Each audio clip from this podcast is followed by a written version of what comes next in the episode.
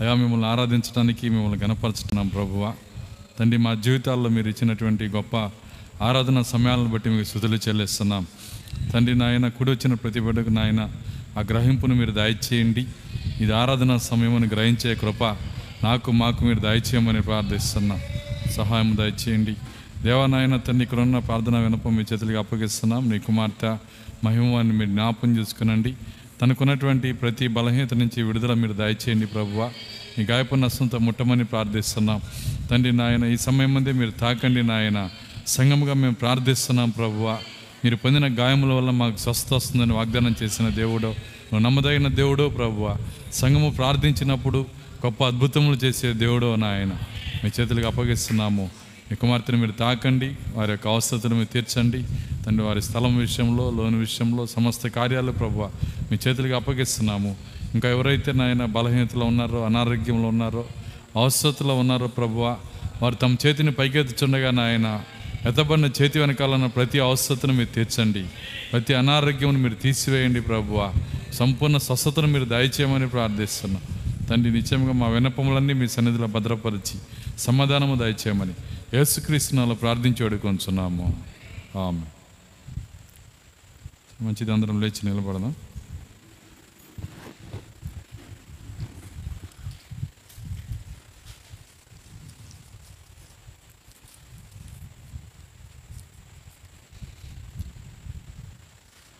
పరిశుద్ధ గ్రంథంలో నుండి హెబ్రిల్కి రాసిన పత్రిక.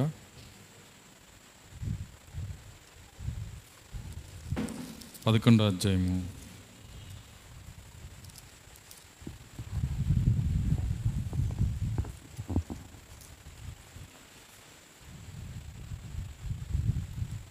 ఒకటో వచ్చి నేను చదువుకుందాం.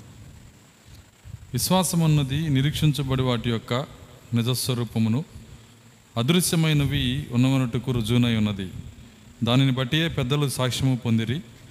ప్రపంచములు దేవుని వాక్యం వలన నిర్మాణమైనవనియు అందును బట్టి దృశ్యమైనది కనబడే పదార్థములచే నిర్మించబడలేదనియు విశ్వాసం చేత గ్రహించుకొనుచున్నాము.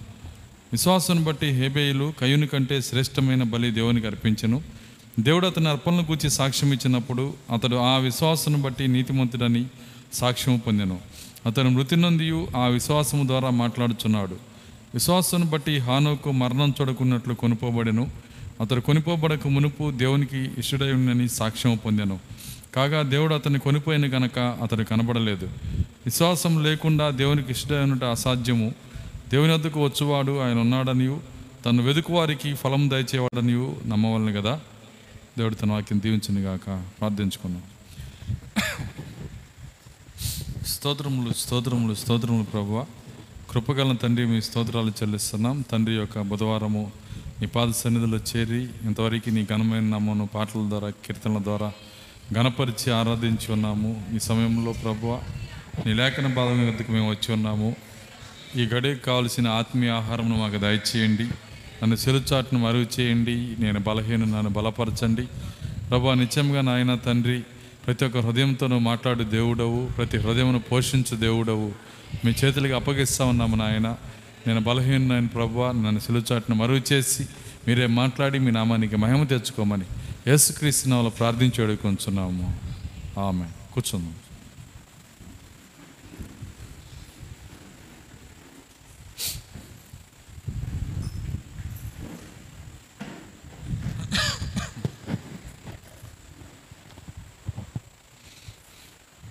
సో మంచిది మరి. గడిచినటువంటి మూడు కోడికలు మరి ప్రార్థించిన రీతిగా అమలాపురము కాటూరం కోన మరి రెండు స్థలాల్లో మూడు కోడికలు ఏర్పాటు చేస్తున్నారు. మరి ఆ మూడు కోడికల్లో మరి నిజంగా మీ యొక్క ప్రార్థనలు బట్టి చాలా చక్కగా మరి ఆ కోడికలు జరిగి ఉన్నాయి. వారికి కావలసిన ఆత్మీయ ఆహారాన్ని దేవుడు అనుగ్రహించున్నాడు. ఉన్నాడు మరి ఆ యొక్క ప్రార్థించిన ప్రతి ఒక్క విశ్వాసికి మరి సహోదరునికి సహోదరికి యేసుక్రీస్తు నామలో వందనాలు తెలియజేస్తా ఉన్నా. దేవుడు మిమ్మల్ని దీవించను గాక ఎందుకంటే ఒక ఒక పాస్టర్ వెళ్ళి సేవ చేసి వచ్చినప్పుడు మరి ప్రార్థించిన ప్రతి ఒక్కరికి ఖచ్చితంగా దానిలో భాగం ఇస్తారన్నాడు ప్రవక్త. మరి సేవలో పాలిభాగస్తులయ్యే ఒక గొప్ప మార్గం ఏంటంటే అది ప్రార్థన అన్నాడు ప్రవక్త. కాబట్టి మనము మరి సేవకుడు వెళ్ళినప్పుడు సేవకుని కొరకు మరి ప్రతిరోజు ప్రతి సం- మీ ప్రతి ప్రార్థనలో మీరు జ్ఞాపకం చేసుకుంటున్నప్పుడు మరి ఆ ఆ యొక్క పరిచర్యలో ప్రార్థించిన వాళ్ళని కూడా పాలిభాగస్తులు చేస్తాడు దేవుడు. కాబట్టి అంత గొప్ప కృప మరి వెళ్ళకుండాని కష్టపడకుండాని ఏది చేయకుండాని ఖచ్చితంగా మరి సేవకునికి ఎంత ఇస్తాడు అంత ఇస్తాడు అన్నాడు ఆయన. దానికి ఆయన ఏమన్నాడంటే మరి యుద్ధం చేసిన వానికి ఎంత జీతమో ఆ వస్త్రాల దగ్గర కాపురం కాపలా ఉన్న వాళ్ళకి కూడా అంతే జీతం. మరి అలాగే ఇది కూడా. మరి ప్రార్థించిన వాళ్ళకి సేవకుడు వెళ్ళి పనిచేసి వచ్చిన దానికి ఎంత ఎంత ప్రతిఫలం ఇస్తాడో ప్రార్థించిన వారికి అంతే ప్రతిఫలం ఇస్తాడు ఆయన. కాబట్టి గొప్ప మరి కృపని గొప్ప కార్యాన్ని మన హృదయంలో ఎరిగి మరి పరిచర్య అంతట్లో సంఘమంతా పాలిభాగస్తులు అవ్వాలనేదే నా యొక్క ఆశ. సరే మంచిది. మనము దేవుని యొక్క వాక్యంలోకి మనం వెళ్దాం. చదవబడినటువంటి లేఖంలో నుంచి మనము కొన్ని కార్యాలు మనం చూస్తూ ఉన్నాం. ప్రాముఖ్యంగా మరి విశ్వాసం అనేది రెండు రకాలనే కార్యాలు మనం చూస్తూ ఉన్నాం. రెండు రకముల విశ్వాసములు మరి ఏ విధంగా ప్రజల్లో పనిచేస్తున్నావో మరి మొదటి మొదటి విశ్వాసము మానవ విశ్వాసం అని చూసాం రెండో విశ్వాసము మరి దేవుడు మనకిచ్చే విశ్వాసం అని చూసాం మరి రెండు రకాల విశ్వాసాలు మానవ విశ్వాసము దేవుడు మనకి ఇచ్చేటువంటి విశ్వాసము. మరి సంఘములో ప్రతి ఒక్కరిలో కూడా మరి ఆ రెండు పనిచేస్తూ ఉంటాయి. మానవ విశ్వాసం ఉంటుంది మరి దేవుడిచ్చే విశ్వాసం ఉంటుంది. అయితే మానవ విశ్వాసము తగ్గుతూ మరి దేవుడిచ్చిన విశ్వాసము స్థిరపరచబడినప్పుడు అప్పుడు దేవుని యొక్క పరిపూర్ణ చిత్తాన్ని మనం చేయగలుగుతాం. ఎందుకంటే మనకి కొన్ని విశ్వాసాలు ఉంటాయి కొన్ని నమ్మకాలు ఉంటాయి కొన్ని కార్యాలు ఉంటాయి అవన్నీ కూడా మానవ విశ్వాసం తీసుకొచ్చి మరి ప్రతి ఒక్క హృదయంలో పెడతా ఉంటుంది. అయితే మనం చేయాల్సిన కార్యం ఏంటంటే మరి మానవ సంబంధమైన విశ్వాసాలన్నీ తీసి మన ఆలోచన మన తెలివి మన జ్ఞానము ఇవన్నీ కూడా తీసివేసి దేవుడిచ్చే విశ్వాసము మరి ఆ కార్యములతో మరి దేవుడిచ్చేటువంటి విశ్వాసంతో కనుక మనం నడిచినట్లయితే మరి అప్పుడే మనము దేవుని యొక్క పరిపూర్ణ చిత్తాన్ని మనం చేయగలుగుతాం. ఆయన పరిపూర్ణ చిత్తం చేసినప్పుడు మాత్రమే మనం ఎత్తబాట్లో మనం వెళ్ళగలుగుతాం మరి ఆయన మన ముందు పెట్టినటువంటి మరి కార్యములు ఏదైతే మన ముందు మరి మరి మనం ఏ కార్యంలో అయితే మనం నడిపిస్తున్నాడో ఇవన్నీ కూడా ఎరగాలంటే మరి దేవుడిచ్చే విశ్వాసం ఉంటేనే మనం ఎరగగలుగుతాం. ఎందుకంటే ప్రాక్త మాట అంటున్నాడు ఏమన్నాడంటే విశ్వాసం అంటే మరి అదేంటో కాదు కానీ దేవుడు చేయబోయేది నీకు ముందుగా తెలియటమే విశ్వాసం అన్నాడు ఆయన. కాబట్టి ఆయన ఏదైతే చేయబోతున్నాడో ఆ చేయబోయే కార్యాలు మనం ముందుగా గనక మరి దేవుడు మన హృదయంలో బయలుపరిస్తే ఆ బయలుపరిచిన దాన్ని ఆయన నీతో ఆత్మీయంగా మాట్లాడిన దాన్ని ఓ ఇది కరెక్ట్. ఇది ఇది ఇది కరెక్ట్ కరెక్ట్గా జరుగుతుంది ఈ కార్యాలన్నీ. ఏది జరుగుతుందో అదంతా కూడా సత్యము అని నువ్వు ఎరిగినప్పుడు నువ్వు విశ్వాసం ఉంచినప్పుడు దానిని విశ్వాసం అన్నాడు ఆయన. దీన్ని అర్థం చేసుకోవడానికి కొన్ని కార్యాలు చెప్తాను నేను. మరి అక్కడ యేసుక్రీస్తు భూమి మీద ఉన్నప్పుడు ఆయన భూమి మీద నుంచి వెళ్ళిపోయిన తర్వాత ఎత్తబడి వెళ్ళిపోయిన తర్వాత మరి అక్కడ ఉన్నటువంటి శిష్యులు అక్కడ ఉన్నటువంటి మరి సంఘము ఇజ్రాయేలీలు వీళ్ళందరూ ఏమనుకుంటున్నారంటే మరి అక్కడ ఉన్నటువంటి ప్రజలంతా కూడా టైటస్ చక్రవర్తి వాళ్ళ దేశం మీదకి వాళ్ళ రాజ్యం మీదకి వస్తున్నప్పుడు క్రీస్తు శకము డెబ్బైలో వాళ్ళ మనసులో ఒక కార్యం ఉంది. ఆ చక్రవర్తి వచ్చినప్పుడు మనము జయిస్తాము పోరాడి అని ఇజ్రాయెల్ రాజ్యం అంతా అనుకుంటున్నారంట. ఎందుకంటే మన దేవుడు మనతో ఉన్నాడు గనక. మరి చ- టైటస్ చక్రవర్తి కన్నా మనకి ఎక్కువ బలం ఉందని ఎక్కువ సైన్యం ఉందని కాదు కానీ వాళ్ళ విశ్వాసం ఏంటంటే దేవుడు మనతో ఉన్నాడు గనక మనము జయిస్తాము అని ఒక విశ్వాసంతో వాళ్ళు ఉన్నారు. మరి అలాంటి విశ్వాసంతో ఉన్నప్పుడు అక్కడ జరిగిన కార్యం ఏంటంటే అక్కడ ఉన్నటువంటి టై మరి టైటస్ చక్రవర్తి ఇజ్రాయెల్ మీదకి వస్తున్నప్పుడు మరి ఒక ఒక ఇజ్రాయెల్ సైన్యాధిపతి మరి ఆ సైన్యాధిపతి జోసిఫస్ అంటారు ఆయన్ని. ఆ జోసిఫస్ అని ఆయన ఆయన ఏం చేశాడంటే మరి చిన్నగా ఇజ్రాయెల్కి సైన్యాధిపతిగా ఉండి ఆయన ఆ పోరాటంలో రోమియోలతో పోరాడుతూ ముందుకు వెళ్తా ఉన్నాడు. అందరూ నమ్మేది ఏంటంటే దేవుడు మనకు సహాయం చేస్తాడు. మన దేవుడు నిజమైన దేవుడు. యెహోవానే మన దేవుడు. వాళ్ళ దేవుళ్ళు అంతా కూడా సరైన నిజమైన దేవుళ్ళు కాదు. కాబట్టి మనకి విజయం వస్తుందని ఇజ్రాయెల్ జాతి అంతా నమ్ముతుంది. కానీ ఆ జాతి మధ్యలోనే కొంతమంది చిన్న మందగా క్రైస్తవులు ఉన్నారు. అదే సమయంలో క్రీస్తు శకం డెబ్బైలో. అదే సమయంలో కొంతమంది క్రైస్తవులు ఉన్నారు. ఆ క్రైస్తవులు ఏం నమ్ముతున్నారంటే ఇప్పుడు మనము యుద్ధానికి వెళ్ళినా ఓడిపోతాము అని. వీళ్ళు విశ్వాసులే. చూడండి క్రైస్తవులు కూడా విశ్వాసులే. ఇద్దరు విశ్వాసులే. మరి అయితే క్రైస్తవులు ఏమి నమ్ముతున్నారంటే మనం యుద్ధానికి వెళ్తే ఓడిపోతాము వాళ్ళు ఎవరికైనా చెప్పినా వాళ్ళని చూసి ఏం చేస్తున్నారంటే నవ్వుతున్నారు. మీకు ఎట్లా తెలుసు ఓడిపోతామని? అన్నప్పుడు ప్రభు ఆయన యేసుక్రీస్తు చెప్పాడు. ఆయన ఏమన్నాడంటే చూడండి లోకాసు వార్త.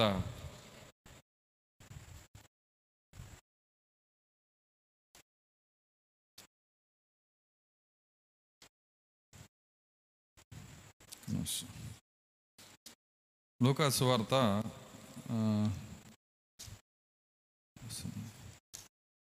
ఇరవై ఒకటో అధ్యాయము.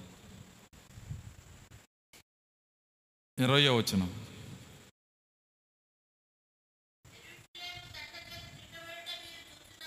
ఎరుసలేము దండ్ల చేత చుట్టబడట మీరు చూచినప్పుడు ఎవరు చెప్పారు ఈ మాట? యేసుక్రీస్తు చెప్తున్నాడు. క్రీస్తు శకము డెబ్బైలో ఆ చక్రవర్తి రావటానికి ముందు మూడు దశాబ్దాల ముందే మరి ఈ కార్యాన్ని ఆయన చెప్తున్నాడు. ఆయన ఏమంటున్నాడంటే ఎరుసలేము దండ్ల చేత చుట్టబోట మీరు చూచినప్పుడు దాని నాశనము సమీపమై ఉన్నదని తెలుసుకునుడి. అప్పుడు యోదయలో ఉండువారు కొండలకు పారిపోవలను. దాని మధ్య నుండి వారు వెలుపలికి పోవలను. పల్లెటూరులోని వారు దానిలో ప్రవేశింపకూడదు. లేఖనముల్లో రాయబడినవన్నీ నెరవేరుటకై అవి ప్రతిదండన దినములు. ఏమంటున్నాడంటే మీరు పారిపోవాలను పారిపోవాలను పారిపోవాలను అంటున్నాడు ఆయన. యూదులు వాళ్ళు మేము పోరాడతాం మేము పోరాడతాం మేము పోరాడతాం అంటున్నారు. యేసుక్రీస్తు ఏమంటున్నాడంటే మీరు పారిపోవాలి మీరు పారిపోవాలి మీరు పారిపోవాలి అంటున్నాడు. సో ఇక్కడ వాళ్ళకి మరి యూదులు వాళ్ళు మేము పోరాడి ఆ ఇస్రాయిల్ ఇక్కడ ఉన్నటువంటి రోమిల్ని జయిస్తామని చెప్పి వాళ్ళు అనుకుంటున్న సమయంలో కొద్ది మంది చిన్న మంద వాళ్ళు ఏం చేస్తున్నారంటే వీళ్ళు ఎంత పోరాడినా గెలవలేరు కనుక మనం అసలు ఆయన చెప్పినట్టుగా పారిపోవటమే మంచిది అని వాళ్ళు నిర్ణయం తీసుకున్నారు. దేనిని బట్టి? లేఖనాన్ని బట్టి వాక్యాన్ని బట్టి ఇంకా చెప్పాలంటే వర్తమానాన్ని బట్టి. మీకు తెలుసా? ఇది ఇది వాక్యం కాదు వాళ్ళకి. ఇప్పుడు చెప్ప చెప్పిన లోకాసు వార్త ఇరవయో వచనం మనం చదివిన ఈ భాగం వాళ్ళ ముందు తీసుకెళ్ళి లోకాసు సువార్త చదవండి అంటే ఏం సువార్త అంటారు వాళ్ళు? అర్థమవుతుంది? ఎందుకంటే యూదులు దీన్ని అసలు తీసుకోరు దీని వాక్యం అని నమ్మరు వాళ్ళు. పైగా ఇప్పుడు వాళ్ళకి మరి వాళ్ళు వాళ్ళు చేసిన కార్యం ఏంటంటే అసలు బైబిల్ని పాత నిబంధన వరకే బైబిల్ని పెట్టుకొని కొత్త నిబంధన పంచితే ఊరుకోట్ల. ఆయన గురించి ప్రకటించిన రెండేళ్ళు జైలు అంట ఎక్కడ? ఇజ్రాయెల్ దేశంలో. ఇజ్రాయెల్ దేశంలో యేసుక్రీస్తు పుట్టిన ఊరిలో యేసుక్రీస్తు తిరిగి జీవించిన దేశంలో యేసు గురించి చెబితే రెండు సంవత్సరాలు జైలు. మరి చూడండి ఎలాంటి పరిస్థితులు వస్తున్నాయో చూడండి. మరి ఎందుకంటే మరి వాళ్ళు దాన్ని నమ్మలేదు వాళ్ళు దాన్ని అంగీకరించలేదు. మరి ఇది వాక్యం కాదు. ఈ చెప్ప చదివినటువంటి భాగము వాక్యం కాదు. మరి అది ఏంటి అని మరి మీరు చూస్తే ఈ భాగము వర్తమానము. ఈ భాగం ఏంటంటే వర్తమానం. ఆ గడియ వర్తమానం ఇది. ఆ గడియ వర్తమానికుడు ఎవరంటే ప్రభు ఆయన యేసుక్రీస్తు ఆయన నోటి నుంచి వచ్చిన వర్తమానం ఇది. దాన్ని రాశారు. రాయబడిన వర్తమానము రాయబడినటువంటి వాక్యము. కాబట్టి ఈ మాటలు వర్తమానంగా వాళ్ళు రాసుకొని లోకాసు వార్త అదొక పుస్తకం అనమాట దాన్ని అందరి దగ్గర చదువుకుంటూ ఈ లోకాసువార్తని ఈ ఇరవై ఒకటో అధ్యాయం తీసి ఎరుసలేము దండ్ల చేత చుట్టబడినప్పుడు దాని నాశనం సమీపమైందనే మాట చదువుకొని ఎరుసలేములో ఎవరో ఉండకుండా ప్రతి ఒక్క ప్రతి ఒక్క శిష్యుడు ఎరుసలేముని విడిచిపెట్టి అంతా బయటకు వచ్చేసారు దేన్ని బట్టి? వర్తమానమును బట్టి. వర్తమానం కాబట్టి వర్తమానము అంటే ఉన్న ప్రతి ఒక్కరూ నమ్ముతారు అని అర్థం అర్థం కాదు. వర్తమానాన్ని ఎవరు నమ్ముతారంటే రక్షించబడే వాళ్ళు మాత్రమే నమ్ముతారు దాన్ని. వర్తమానం అందరికి కాదు. కాబట్టే ఈరోజు కూడా మన దగ్గర ఉన్న వర్తమానం క్రైస్తవులు అందరికి కాదు మనము వర్తమాన పుస్తకం తీసుకెళ్ళి క్రైస్తవులకు ఇస్తే వాళ్ళు దాన్ని తీసుకోరు వాళ్ళు దాన్ని నమ్మరు వాళ్ళు దాన్ని అంగీకరించరు. పైగా మన పైన వాళ్ళు మరి వాళ్ళు బురద జల్లి లేదంటే మన పైన దాడి చేసి మన పైన మరి మాటల దాడి చేసి మనల్ని అవమానపరిచి ఎందుకంటే నువ్వు వర్తమానాన్ని పట్టుకున్నావు కాబట్టి. వర్తమానము అందరికీ కాదు. వర్తమానం ఎవరికంటే రక్షించబడే వారికి మాత్రమే. మరి అలా రక్షించబడే వర్తమానం ఈరోజు మనకు వచ్చినందుకు ఎంత సంతోషించాలి ఈరోజు? రక్షించే వర్తమానం మనకి ఇచ్చాడు దేవుడు.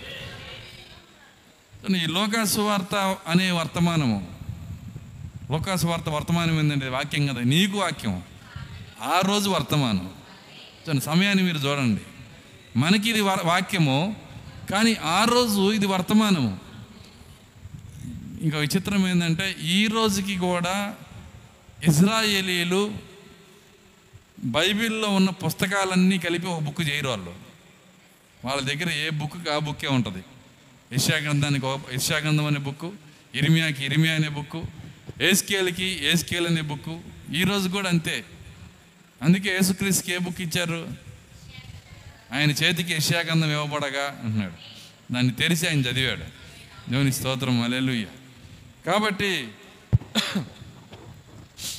ఆ రోజు మరి ఈ ఇక్కడ ఉన్నటువంటి లోకా సువార్త అనేది అది వర్తమానము. మరి ఆ వర్తమానము ఎవరు దాన్ని అంగీకరించారంటే నిజ విశ్వాసులు మాత్రమే అంగీకరించారు. అప్పుడు యోదయలో ఉండేవారు కొండలకు పారిపోవాలను దాని మధ్యలో నుండివారు వెలుపలికి పోవాలను పల్లెటూరులోని వారు దానిలో ప్రవేశించకూడదు. లేఖనముల్లో రాయబడినవన్నీ నెరవేరుటకై అవి ప్రతిదండన దినములు. ఆ దినములలో గర్భిణులకు పాలిచ్చు వారికి శ్రమ భూమి మీద మిక్కిలి ఇబ్బందియు ఈ ప్రజల మీద కోపమును వచ్చును. ఈ ప్రజల మీద పర్టికులరైజ్ చెబుతున్నాడు ఎవరు ఈ ప్రజలంటే ఇజ్రాయేలీలు. విలాప వాక్యములు నెరవేరే సమయం అదే. మీరు ఎప్పుడైనా విలాప వాక్యాలు చదివారు నాకు తెలియదు చదివితే ఆ అది ఎప్పుడు నెరవేరిందంటే క్రీస్తు శకము డెబ్బయో సంవత్సరంలో నెరవేరింది. వాత్సల్యం కలిగిన స్త్రీలు తమ బిడ్డలను వండుకుంటారని చెప్పిన మాటలు అందులోనే ఉన్నాయి. ఏ స్త్రీలు వండుకుంటారంట? చూడండి దేవుడు ఆయన కనుక కరెక్ట్గా నిలబడితే మన వాత్సల్యం ఎందుకు పనికిరాదు? అర్థమవుతుందా నేను చెప్తుంది? మనం అనుకుంటాం వీళ్ళు చాలా వాత్సల్యం కలిగిన వీళ్ళు చాలా ప్రేమ కలిగిన ప్రేమంతా ఎగిరిపోయింది ఆవిరైపోయింది దేవుడు నిలబడితేనే దేవుడు కృప చూపిస్తేనే ఆయన కనుక ఆయన కృప లేకపోతే వాత్సల్యం కలిగిన స్త్రీల చేత వంట చేపిస్తాడు పిల్లల్ని. అర్థమవుతుందా? కాబట్టి మనకి ప్రాముఖ్యమైనది ఏంటంటే మరి ప్రేమ కలిగిన వాళ్ళ లేకపోతే వాత్సల్యం కలిగిన వాళ్ళ అనేది కాదు. దేవుని కృప ఉన్నదా లేదా అనేదే ప్రాముఖ్యమైన కార్యం. మనం దేవుని వైపు చూడాలి మనం? తను మన వైపు మనం చూడకూడదు. ప్రజల వైపు చూడకూడదు. ఆయన కృప వైపు మనం చూడాలి. ఎందుకంటే వై బైబిల్ చెప్తుంది వాళ్ళు ఎంత వాత్సల్యం కలిగిన అయితే ఏముంది? వాళ్ళు ఎంత ప్రేమ కలిగిన అయితే ఏముంది? ప్రజల మనసులు ప్రజల ప్రేమలు ప్రజల భావాలు ఏది పని చేయదు. ఏ భావమును ఏ మనసును మనం చూడొద్దు. మనం చూడాల్సింది క్రీస్తు వైపు మాత్రమే. దేవుని స్తోత్రం. అలెలుయ్య నేను అప్పుడప్పుడు చెప్తాను మనం అసలు మర్యాదలు కూడా పట్టించుకోకూడదని. నేను గుర్తుందో లేదో? నీకు ఎవరు మర్యాద ఇచ్చారు? ఎవరు మర్యాద ఇవ్వలేదు? సో అవన్నీ మనం పట్టించుకుంటే దాని అర్థం ఏంటంటే మనం ఇంకా చిన్న పిల్లలుగా ఉన్నామని అర్థం అక్కడ భక్తిలో. సో మరి మర్యాదలు కూడా పట్టించుకోకూడదు. దానికి ఎగ్జాంపుల్ కూడా చెప్పాను నేను. అక్కడ ఉన్నటువంటి మరి ఎలిషా ఆయన ఇంటిలో ఉన్నప్పుడు ఏం జరిగిందో మీరు చూడండి. గెహాజీ సారీ ఆ నైమాన్ వచ్చి మరి అక్కడ రథం ఆపాడు.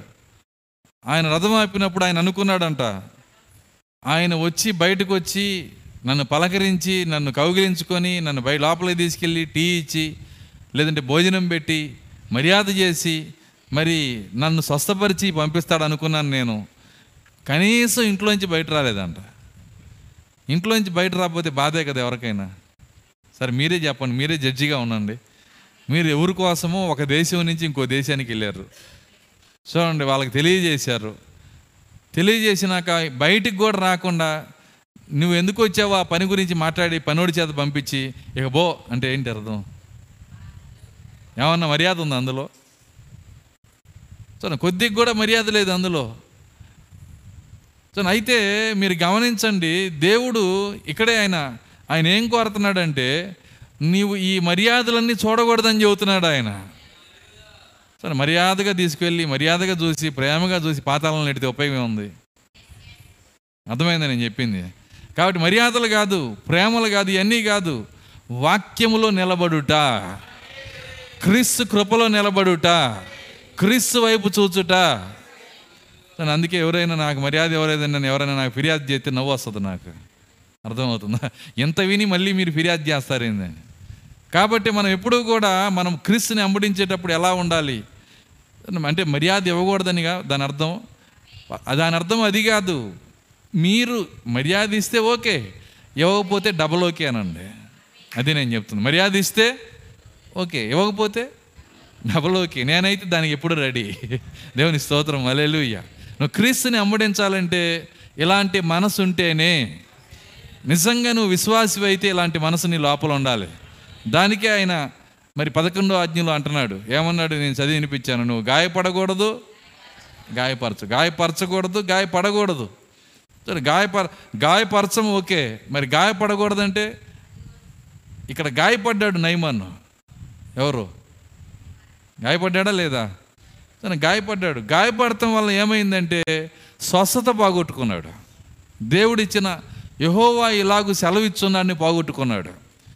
ప్రపంచంలో కోట్ల రూపాయలు ఖర్చు పెట్టినారని దైవ శక్తిని పోగొట్టుకున్నాడు.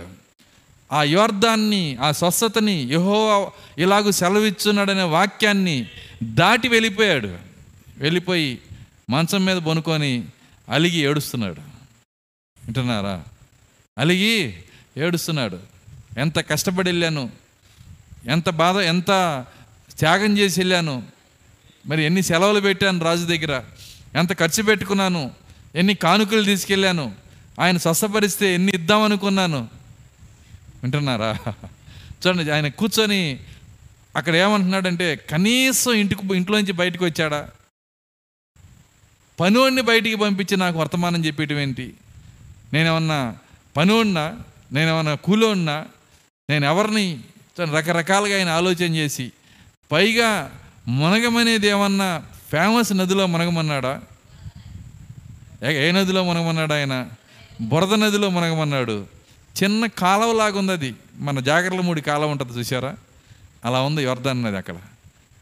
మరి మీకు మీకు మీకు ఫోటోలు ఉంటే ఫోటోలు ఉన్న బైబిల్ ఉంటే అందులో ఉంటుంది. చూడండి యోర్ధాన్ నది యేసుక్రీస్తు బాప్తీసం తీసుకున్న స్థలం అని ఉంటుంది అక్కడ. అది చిన్న కాలువ జాగ్రత్తమూడి కాలువ అని కొద్దిగా పెద్దగా ఉంటుంది. మన మన పడవల కాలం ఉంటుంది చూసారా అంత ఉంటుంది. దాంట్లో మునగమన్నాడు ఆయన. దాని పేరు మళ్ళీ యోర్ధన్ నది. ఇవన్నీ ఓకే అసలు నాకు ఆయన మర్యాద ఇవ్వలేదు. కాబట్టి ఆయన అలిగి బాధపడి దేని దాటిల్లాడు? యహోవా ఎలాగూ సెలవిచ్చున్నాడు అనే భాగాన్ని దాటి వెళ్ళిపోయాడు ఆయన. ఎప్పుడైతే దాన్ని దాటి వెళ్ళిపోయాడో ఆ స్వస్థతను పోగొట్టుకున్నాడు. కానీ మరి దేవుని యొక్క ఏర్పాట్లో ఆయన ఉన్నాడు గనక ఎన్నికలో ఉన్నాడు గనక. దేవుని ఎన్నికలో ఉంటే నువ్వు ఎంత దాటి వెళ్ళినా తిరిగి తీసుకొని వస్తాడు దేవుడు. మనం మనము దాటి వెళ్ళిపోవచ్చు మనం గ్రహించకపోవచ్చు. మన మనసులకు గ్రహింపు లేకపోవచ్చు.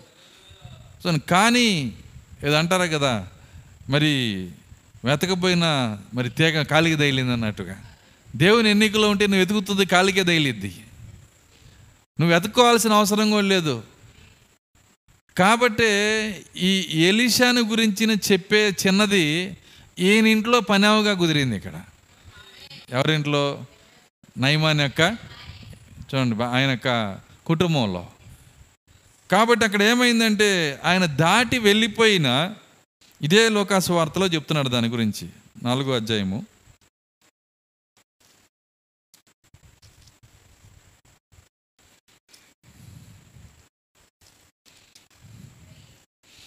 నాలుగు ఇరవై ఐదు.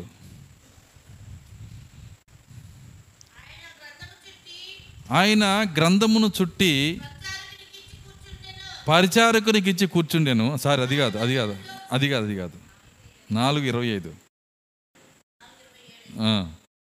ఏలియా దినముల యందు మూడేండ్ల ఆరు నెలలు ఆకాశము మోయబడి దేశమందంతటను గొప్ప కరువు సంభవించినప్పుడు ఇస్రాయేల్లో అనేక మంది వెదరాంధ్రుడినను ఏలియా సీదోన్లోని సారేపోతను ఊరిలో ఉన్న ఒక విధవరాలి వద్దకే కానీ మరి ఎవరి వద్దకును పంపబడలేదు. మరియు ప్రవక్త అయిన ఎలీషా కాలమందు ఇస్రాయిల్లో అనేక కుష్ఠరోగులు ఉండినను సిరియా దేశస్థుడైన నైమాను తప్ప మరి ఎవడునూ శుద్ధి శుద్ధిని అందలేదని నేను మీతో నిశ్చయముగా చెప్పుచున్నాను. ఈ వర్తమానం చెప్పటం వలన మరి ఈ వర్తమానం ఇక్కడ మరి ఎవరికైనా సరే ఇది అర్థం కాకపోవచ్చు కానీ ఆయన ఎవరికి చెప్పాడో వాళ్ళకి బాగా అర్థమైంది.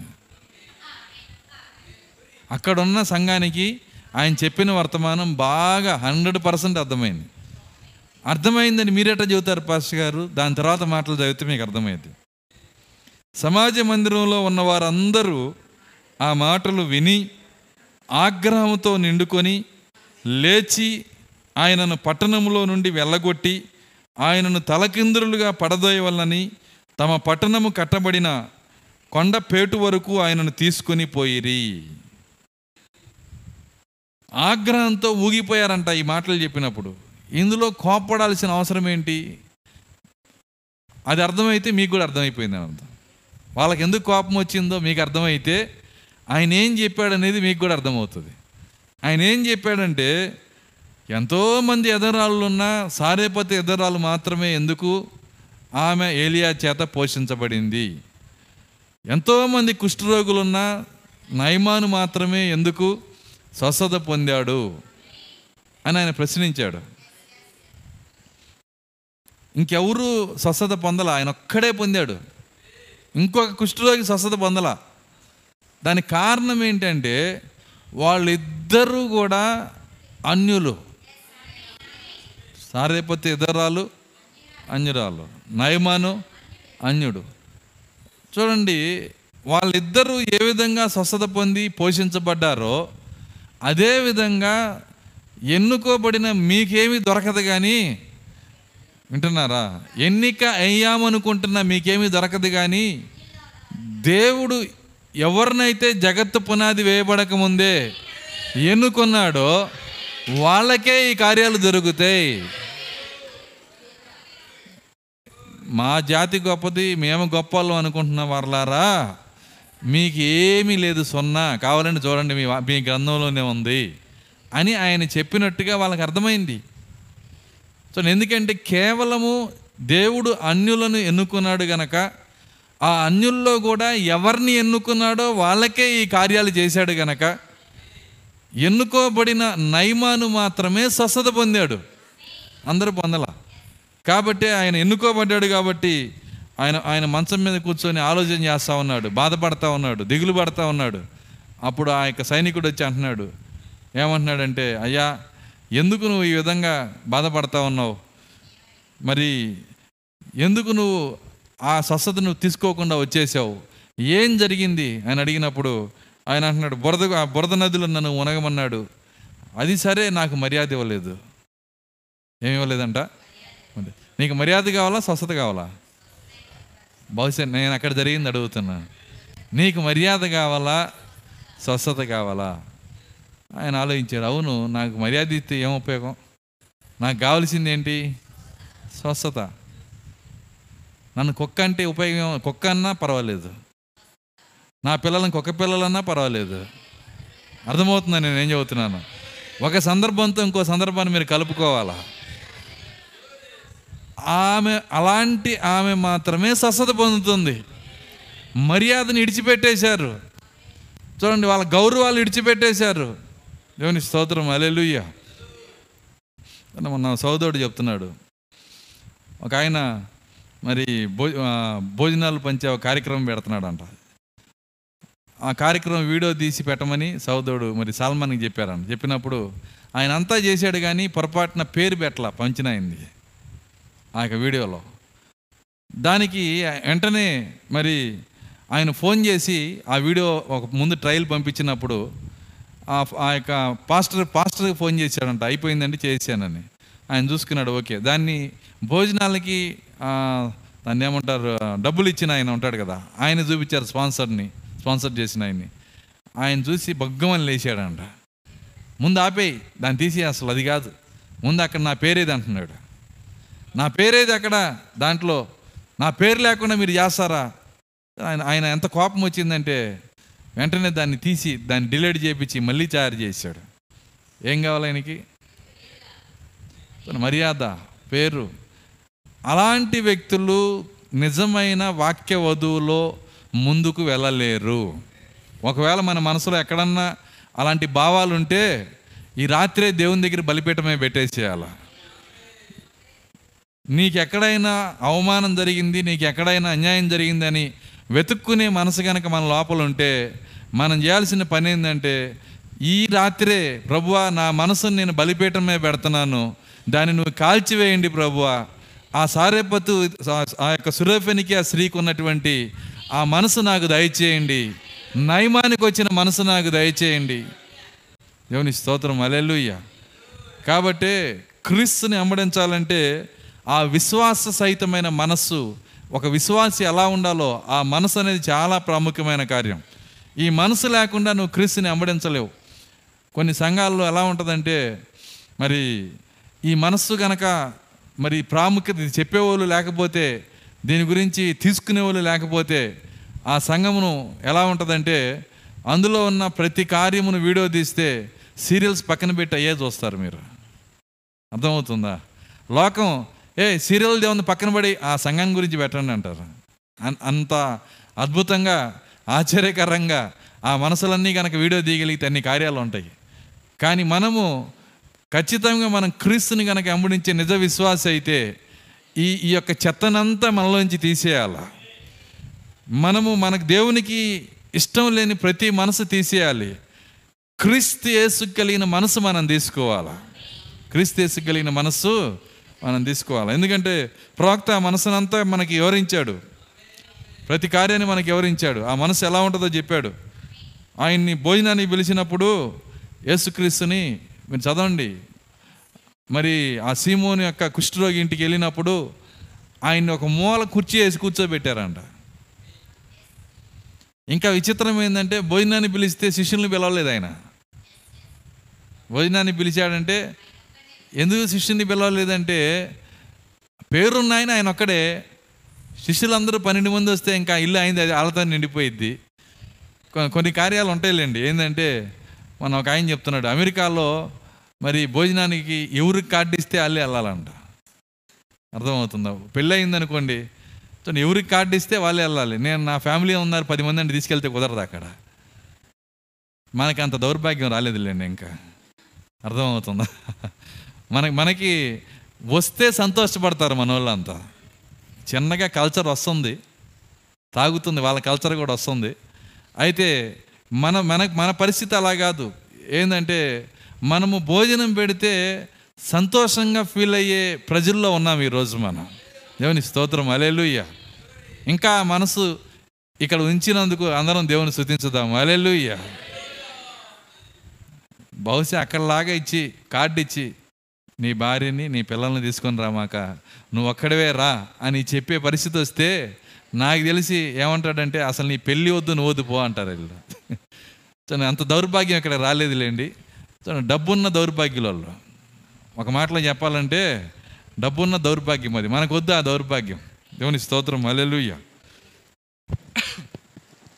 సో అక్కడ ఉన్నటువంటి మరి ఎన్నుకోబడినటువంటి ఆ వ్యక్తి ఎన్నుకోబడినటువంటి నైమాను తన మనసులో ఉన్నటువంటి ఆ యొక్క దేవునికి వ్యతిరేకమైన గుణలక్షణాన్ని ఎప్పుడైతే చంపేశాడో ఎప్పుడైతే దాని నుంచి సరిచేయబడ్డాడో అప్పుడే తన శారీరక కుష్టి కూడా పోయింది ఆయనకి.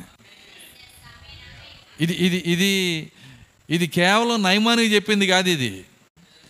మనకి ఒక కుష్టి ఉంది. తెలుసా మీకు? ఏంటో తెలుసా? ఆ కుష్టు పాపం అనే కుష్టు. దానివల్లే మనం ముసలోళ్ళం అవుతున్నాం.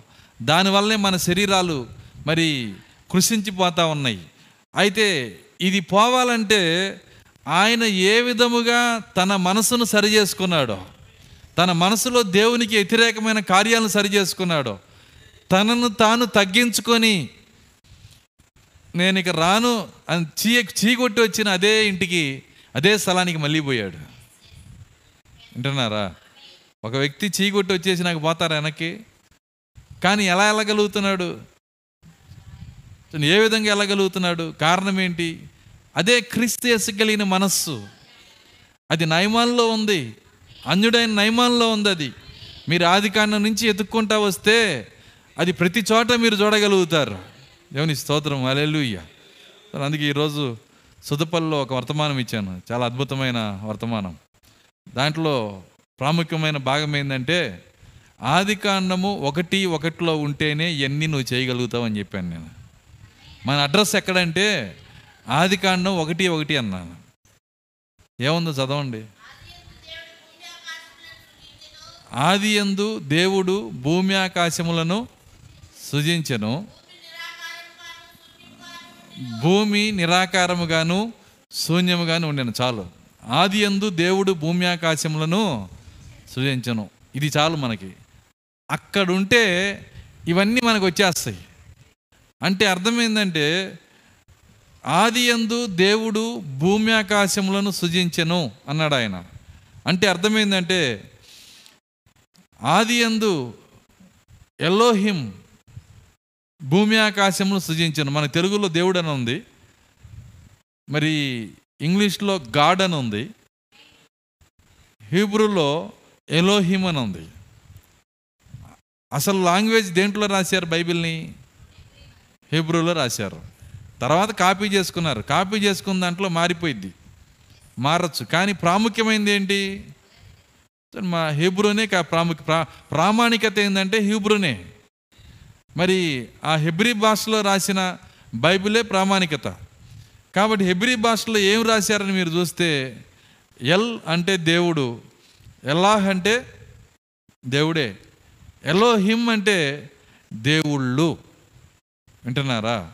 ఎలోహిమ్ అంటే ఏందండి? దేవుళ్ళు. ఇప్పుడు చదవండి. ఆది అందు దేవుళ్ళు భూమి ఆకాశములను సృజించారు ఎవరా దేవుళ్ళు? ఎంతమందికి అర్థమవుతుంది నేను చెప్తుంది? ఎవరు అక్కడ సృజించారో వాళ్ళే ఈ గుణ లక్షణాలు పొందుకోగలుగుతారు. అందరు పొందుకోలేరు. అందరు అందరు దాన్ని పొందుకోలేరండి. దానికే ప్రాక్త దాన్ని చక్కగా వివరించాడు. ఏమన్నాడంటే దేవుడు దేవుడుగా ఉండకముందు దేవుడు దేవుడుగా ఉండకముందు ఆయన ప్రతి పదం చాలా జాగ్రత్త తీసుకుంటాడు. మీరు ఆదికాండంలో మీరు చూస్తే మొదటి అధ్యాయంలో దేవుడు దేవుడు దేవుడు అని ఉంటుంది. కానీ తర్వాత ఆదామవ్వలను చేసినాక దేవుడైన యహోవా దేవుడైన యహోవా అని ఉంటుంది అక్కడ. ఏ దేవుడైన యహోవా అనే మాట ముందెందుకు లేదు? దానికి ప్రాక్త ఇచ్చిన ఆన్సర్ ఏంటంటే యహోవా అనగా కుటుంబముతో ఉండువాడు అన్నాడు ఆయన. కుటుంబం వచ్చినాక యహోవా అయ్యాడు ఆయన. కుటుంబం వచ్చినాక ఆయన తండ్రి అయ్యాడు. కుటుంబం లేనప్పుడు వింటున్నారా? దేవుడుగానే ఉన్నాడు. ఒకప్పుడు దేవుడుగా కూడా లేడంట ఆయన. ఒకప్పుడు దేవుడిగా కూడా ఏంది? దేవుడు దేవుడిగా లేడా? చాలా ఆశ్చర్యకరమైన కార్యం. ప్రాక్త అంటున్నాడు అవును దేవుడు అనగా ఆరాధనకు పాత్రుడు ఆరాధనకు గురి. ఆరాధించేవాడు ఉంటేనే కదా ఆరాధన గురి ఉండేది. ఆరాధించేవాడు లేకపోతే అప్పుడు ఆయన దేవుడు ఎట్ట అవుతాడు? వింటున్నారా? ఒక చిన్న బిడ్డ ఉన్నాడు. ఆ చిన్న బిడ్డని డాడీ డాడీ అంటే ఎవరన్నా పిలుస్తారా? ఎందుకు పిలవరు? తండ్రి అని ఎవరన్నా అంటారా? పిల్లలు పుడితే అప్పుడు తండ్రి అవుతాడు. అలాగే ఇది కూడా. కానీ తండ్రి అయింది ఎవరు? కొత్త అయినా ఈయనేనా? తండ్రి అయ్యేది ఇతనే. కానీ తండ్రి పిల్లలు పుట్టనంత వరకు నువ్వు ఆయన తండ్రి అనకూడదు. అలాగే ఇది కూడా. మన దేవుడు దేవుడిగా లేని ఒక కాలం ఉంది. ఆ కాలంలో ఆయన ఒక్కడే ఉన్నప్పుడు మరి దేవుడు తన హృదయంలో తాను చేయబోయే కార్యాలన్నీ ఎరిగి దాని తర్వాత ఆయన ఏం చేశాడంటే మరి మొట్టమొదటిసారి మొట్టమొదటిగా ఆయన ఎవరిని చేశాడంటే వాక్య శరీరాన్ని చేశాడు. థియోఫనీని చేశాడు. ఆ థియోఫనీని ఒక్కదాన్నే చేయలేదు ఆయన. ఆ థియోఫనీ చేసింది ఒకటే కానీ చేసిన థియోఫనీలో థియోఫనీలు ఉన్నాయి వాక్య శరీరంలో వాక్య శరీరంలో ఉన్నాయి. దాన్నే ఈ యోహాను సువార్త పద్నాలుగు మాట్లాడుతుంది. ఏమని మాట్లాడుతుంది? నా తండ్రి ఇంట తండ్రి ఇంట అనేక ఇల్లు ఉన్నాయి అన్నాడు ఆయన. వెంటనే మేధావులు ఏమంటారంటే తండ్రికి ఒక ఇల్లు ఉంది అది పరలోకం బంగారు రోడ్లతో ఉంది. అందులో నాకు కూడా కొన్ని ఇల్లు ఉన్నాయి ఇట్లా ఆలోచిస్తారు. నువ్వు ఎందుకు రెండో కొరంది ఐదుకు రాకూడదు? ఇల్లు అంటే వాక్యదేహం అని ఎందుకు తీసుకోకూడదు? అప్పుడు నీకు వాక్యదేహం ఇల్లు అయితే గుడారం అయితే దేవునికి బంగారపు బంగారపు క్వార్టర్స్ ఇల్లు ఇల్లు అయిద్దా ఆయనకి? ఆయన ఇల్లు కూడా ఏంటి? వాక్యదేహమే. ఆయన వాక్యదేహమైన ఇంట్లో ఇంకా కొన్ని ఇల్లు ఉన్నాయంట. దేవుని స్తోత్రం అలేలుయ్య ఒక మాటలో చెప్పాలంటే ఇంట్లో ఇల్లు ఎవరికి ఉండవు? చదివేటప్పుడే ఆలోచన చేయాలా? మీ మీ మీరు ఎక్కడ ఉంటారండి పలానా పేటలో ఉంటాను. మీరు మీరు మీ మీకు ఇల్లు ఉందా. ఉంది మీ ఇంట్లో ఎన్ని ఇల్లు ఉన్నాయి అని అడుగుతారట. కానీ ఇక్కడ దేవుడు చెబుతున్నాడు ఆయన. నా తండ్రి ఇంట అనేక నిమా చదవండి ఆ మాట చదవండి. యోహాన్ సువార్త పద్నాలుగో అధ్యాయము.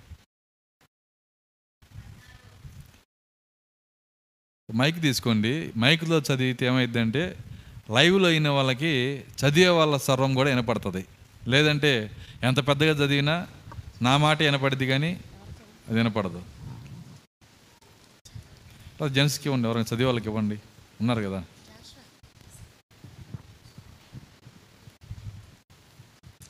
జెంట్స్ మరీ బద్దకస్తులు అయిపోతున్నారు? వాక్యం చదవటానికి కూడా ముందు రాకపోతే ఎట్లా? చదవండి ఎవరో ఒకరు ఇలాంటి వెళ్తుల్లో రండి కూర్చొని చదవండి.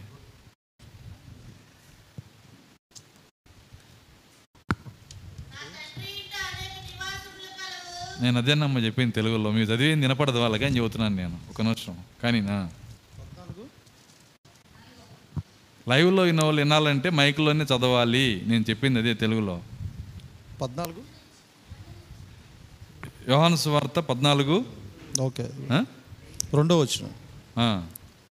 నా తండ్రి ఇంట నా తండ్రి ఇంట అనేక నివాసములు గలవు. అనేక నివాసములు కలవు. లేని ఎడల లేని ఎడల మీతో చెప్పుదును. మీతో చెప్పుదును. నా తండ్రి ఇంట అనేక నివాసాలు ఉన్నాయి అంటున్నాడు. ఒక మాట ఆయన అనేసి వెళ్ళిపోతున్నాడు. ఆ ఇల్లు ఏంటంటే దాన్నే ప్రోక్త ఏమన్నాడంటే కింగ్ థియోఫనీ. అంటే మన రాజు యొక్క వాక్య శరీరము. ఆ శరీరంలో మన శరీరాలు ఉన్నాయి అక్కడ. మన వాక్య శరీరాలు ఉన్నాయి చూడండి అది ఆది. ఈ వాక్య శరీరాన్ని చేసినప్పుడు అది ఆది. అంటే అర్థమైందంటే అందుకే దేవుడు ఏమంటున్నాడంటే మరి ఆయన వాక్య శరీరము రూపములో మాట్లాడుతున్నాడు. సరే మీకు ఇది అర్థం అవటానికి ఇక్కడ దేవుడు ఒక నిమిషం. ఇది ఉందా రాసేది మార్కర్ ఉందా?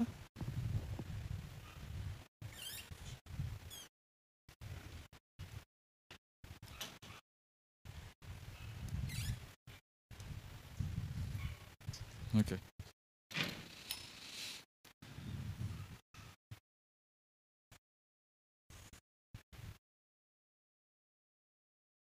ఇదేంటి? గాడ్ దేవుడు. ఈయన మొట్టమొదట చేసిన పని ఎంతకాలం ఎన్ని కోట్ల సంవత్సరాలు ఆయన మౌనంగా ఉన్నాడో తెలియదు. మొట్టమొదట చేసిన పని ఏంటంటే థియోఫనీని చేశాడు. చిన్న ఒక రూపం లేకుండా వేశాను నేను. థియోఫనిన్ చేశాడు. మరి ఈ థియోఫనిన్ చేసినప్పుడు ఇందులో నీ థియోఫని నా థియోఫని అందరి థియోఫన్లు ఉన్నాయి ఇందులో. అందరి థియోఫన్లు ఇందులోనే ఉన్నాయి. అయితే ఇదంతా కలిపి ఒకటే థియోఫని. దీన్ని బైబిల్ ట్రైనింగ్లో నేర్పిస్తారు దీన్ని. ఏమంటారంటే దేవుడు మొదట లోగోసం చేశాడు అంటారు వీళ్ళు. దీన్ని లోగోస్ అంటారు వాళ్ళు. మన ప్రాక్త దానికి పెట్టిన పేరు ఏంటంటే అది లోగోస్ ఇంకోటి కాదు అది వాక్య శరీరము అని చెబుతాడు ఆయన. సో ఈ వాక్య శరీరము మరి ఇక్కడ ఇక్కడ ఇది ఇది కలగజేయబడింది. వింటున్నారా? ఇదేమైందంటే కలగజేయబడింది. కలగజేసింది ఎవరు ఈయన. ఈయన మొదట దీన్ని చేశాడు. ఈయన అర్థం కాడు. ఈయన ఎవరు చూడలేరు. దేవదూతలు కూడా చూడలేరు ఈయన్ని. ఈ స్థితిలో ఎవరు చూడలేరు. దేవదూతలు కూడా చూడలేరు. కిరీబులు చూడలేరు. శరాపులు చూడలేరు దేవుణ్ణి చూడాలి అంటే ఈ రూపంలో మాత్రమే చూడగలుగుతారు. ఈయన వచ్చి ఇందులో నివాసం ఉంటాడు. అర్థమవుతుందా? నేను చెప్తుంది. ఈయన ఇందులోకి వస్తేనే దేవుని నువ్వు అర్థం చేసుకోగలుగుతావు. దేవుని నువ్వు చూడగలుగుతావు. దేవునితో నువ్వు సవాసం చేయగలుగుతావు. దేవుని స్తోత్రం. అలెలుయ్య మొదట దీన్ని చేశాడు ఆయన. వాక్య శరీరం. మీ తెలుగులోనే రాస్తున్నాను.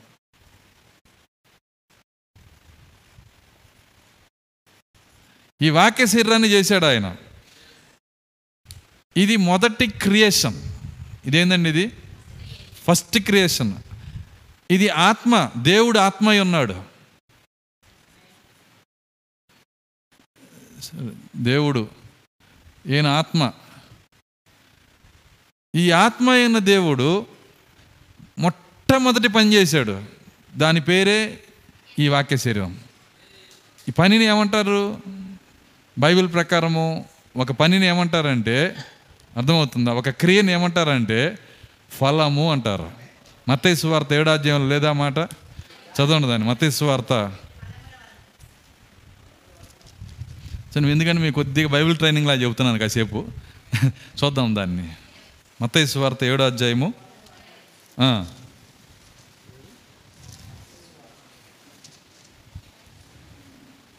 పద్నా పదహారు నుంచి చదువుదాం.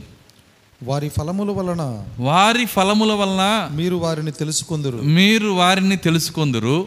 ముండ్ల పొదలలో ముండ్ల పొదల్లో ద్రాక్ష పండ్లనైనను ద్రాక్ష పండ్లైనను పల్లేరు చెట్లను పండ్లేరు చెట్లను అంజూరపు పండ్లనైనను అంజురపు పండ్లైనను కొయ్దురా కొయ్దురా అలాగుననే అలాగుననే ప్రతి మంచి చెట్టు ప్రతి మంచి చెట్టు మంచి ఫలములు ఫలించును. మంచి ఫలమును ఫలించును. పనికిమాలిన చెట్టు పనికిమాలిన చెట్టు కాని ఫలములు ఫలించును. ఏంది చెట్లు గొడవ ఏంటి? ఈ ఫలాల గొడవ ఏంటి? దేని గురించి చెబుతున్నాడు ఆయన? మంచి చెట్టు మంచి ఫలాలు కాసిద్ది చెట్ల చెట్టు చెడ్డ ఫలాలు కాసిద్దని మీకు తెలియదు అది? తెలుసు. చెట్ చెట్ల గురించి చెప్పట్లేదు ఆయన. మనుషుల గురించి మాట్లాడుతున్నాడు. చెట్లు ఏ విధంగా మంచి చెట్టు అయితే మంచి ఫలాలు కాస్తుందో చెడ్డ చెట్టు అయితే చెడ్డ ఫలాలు కాస్తుందో అలాగే మనుషులు కూడా వారి ఫలములను బట్టి ఇక్కడ ఏమన్నాడు చదవండి ఆ మాటని? ఇరవై ఒకటి ఇరవై- పంతొమ్మిది పద్- పంతొమ్మిదో వచ్చిన చదువుదాం. మంచి ఫలములు ఫలి మంచి ఫలములు ఫలింపని ప్రతి చెట్టు నరకబడి నరకబడి అగ్నిలో వేయ అగ్నిలో వేయబడును. కాబట్టి కాబట్టి మీరు వారి ఫలముల వలన మీరు వారి ఫలముల వలన వారిని తెలుసుకుందురు. అది దేని బట్టి తెలుసుకుంటారంట? అంటే ప్రతి చెట్టుకి ప్రతి మనిషికి ఏం చేస్తుంది? వారి ఫలాలంటే ప్రతి మనిషికి పళ్ళు కాస్తాయి. ప్రతి మనిషికి ఏం చేస్తాయండి? పళ్ళు కాస్తాయి ఫలాలు కాస్తాయి. ద్రాక్ష ఫలాలు యాపిల్ ఫలాలు మామిడి ఫలాలు కాస్తాయా? ఏంటి ఆ ఫలం అంటే ఏంటి? క్రియ. బైబిల్ యొక్క లాంగ్వేజ్ ప్రకారం ఫలము అంటే క్రియ. ఇప్పుడు మరి ఆ క్రియల్లో ప్రథమ ఫలము అంటే ప్రథమ క్రియ. ఇప్పుడు రండి రోమిల్కి రాసిన పత్రిక. రోమిల్కి రాసిన పత్రిక ఎనిమిదో అధ్యాయము.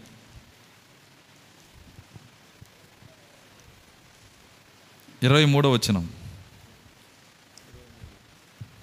అంతేకాదు అంతేకాదు ఆత్మ యొక్క ఆత్మ యొక్క ప్రథమ ఫలములను నొందిన మనము కూడా ప్రథమ ఫలములను పొందిన మనము కూడా దత్తపుత్రత్వము కొరకు దత్తపుత్రత్వము కొరకు అనగా అనగా మన దేహము యొక్క మన దేహము యొక్క విమోచనము కొరకు విమోచన కొరకు కనిపెట్టుచు కనిపెట్టుచు మనలో మనము మనలో మనము మూలుగుచున్నాము. మూలుగుచున్నాము. ఏం పొందామంట? ఆ పొందిన దాన్ని బట్టే మనకు దత్తపుత్రత్వం అనేది నియమించబడింది. దత్తపుత్రత్వం అనగా శరీరం యొక్క విమోచన. శరీరం యొక్క విమోచన అనగా ఎత్తబడుట. ఎత్తబడుట అనగా సృష్టి మీద అధికారం పొందుట. సింహాసనం మీద కూర్చొనుట. రాజు సింహాసనం మీద కూర్చొనుట. దేవుని స్తోత్రం. అలెలుయ్య ఇన్ని అర్థాలు ఉన్నాయి అక్కడ. ఇక్కడ మనం చూసినప్పుడు ఆత్మ యొక్క ప్రథమ ఫలములు అందిన ఇప్పుడు ఫలము అన్న చోట ఏం పెడదాం? ఏం నేర్చుకున్నాం మనం? క్రియ. ఆత్మ మొదటిగా చేసిన క్రియను పొందామంట మనం. ఆత్మ మొదటిగా చేసిన క్రియను పొందాం. ఏంటి ఆత్మ మొదటిగా చేసిన క్రియ? బోర్డు మీద చూస్తున్నాం. ఏం చేశాడు ఆయన? వాక్య శరీరమును చేశాడు లోగోసును చేశాడు. ఈ లోగోసులో నీకు ఒక మొక్క ఉందా? నేను అడుగుతున్నాను ఈరోజు. నీవు ఆదికాన్నం ఒకటి ఒకటిలో ఉన్నావు. దేవుని స్తోత్రం అలెలుయ అందుకే దేవుళ్ళు ఆది ఎందు భూమి ఆకాశాలు సృజించారంట. ఎవరి దేవుళ్ళు? ఇది ఇక్కడ ఉన్నారు. ఇవన్నీ దేవుళ్ళు అనమాట అర్థమవుతుందా? ఇవన్నీ కలిపి ఎవరంటే? ఎలోహిం. ఇవన్నీ కలిసి ఎలోహిం. కాబట్టి ఈ ఎలోహిం భూమి ఆకాశాలు సృజించాడు. సృజించింది ఈయన. ఎంతమందికి అర్థమవుతుంది? సృజించే పనిని ఈయనకి అప్పచెప్పాడు ఈయన పేరేందంటే వాక్యం. వాక్యము. యేసుక్రీస్తు. ఈయన పేరు. అర్థమవుతుందా? అందుకే కలిగి ఉన్నది ఏది ఈయన లేకుండా కలగలేదు. దేవుని స్తోత్రం. అలెలుయ కలిగించిందంతా ఎవరు? ఆయనే. దేవుని స్తోత్రం అలెలుయ్య ఇప్పుడు సామెతలు ఎనిమిదికి వద్దాం. ఇంకొద్దిగా అర్థం చేసుకోవడానికి. ఎందుకంటే వాక్యమును వాక్యముతో కలిపినప్పుడు మన ముఖాల్లో వెలుగు రావాలి. మన హృదయాల్లో వెలుగు రావాలి.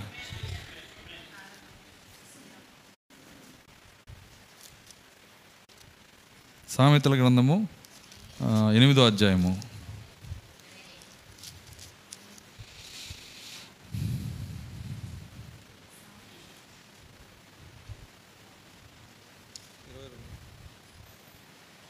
ఇక్కడ ఎనిమిది ఒకటి చదువుదాం.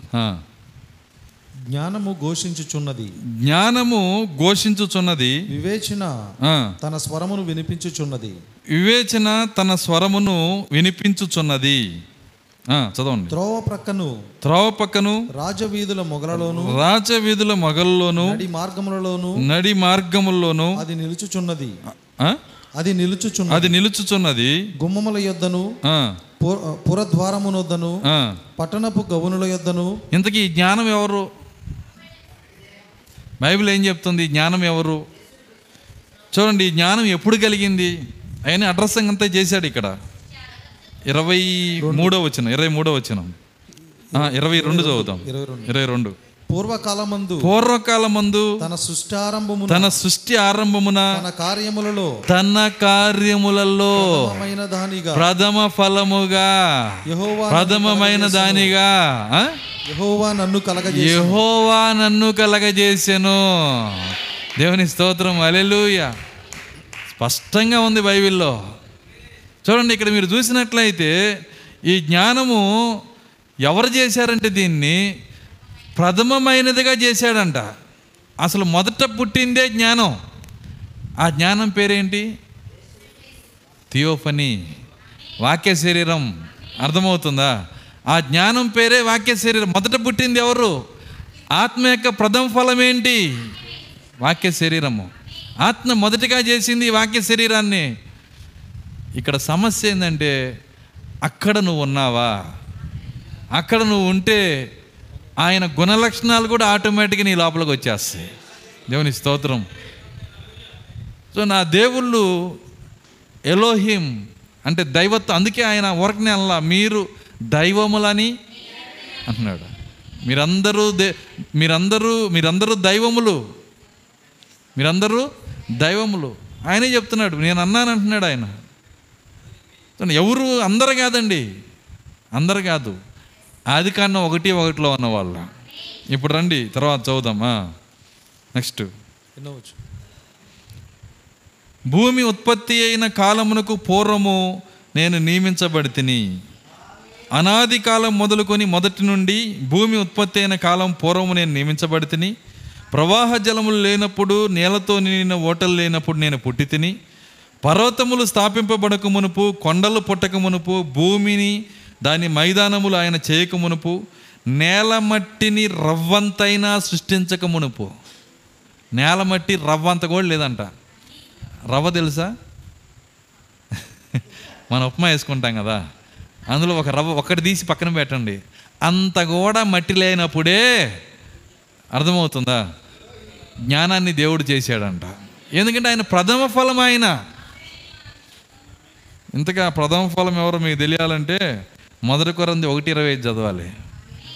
మొదటి కొరంది ఒకటి ఇరవై ఐదు చదవండి దాన్ని. మళ్ళీ వద్దాం ఇక్కడికి వద్దాం.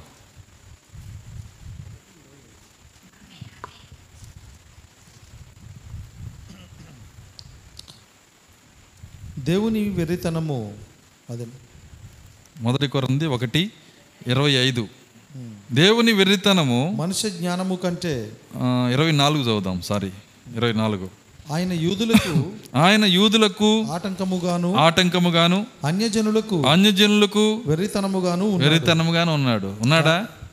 యూదులకేమో ఆటంకం అన్యజనులకి వెరితనం ఏమంటున్నారు? మూడు చీలలు పీక్కోనోడు ఎట్ట దేవుడు అవుతాడు అంటున్నారు. కరెక్ట్గా లేఖనం ఏమవుతుంది? నెరవేరుతుందా లేదా? అన్యజనులకి వెరితనము యూదులకి ఆటంకము నమ్ముచున్నవాడికి రక్షణ.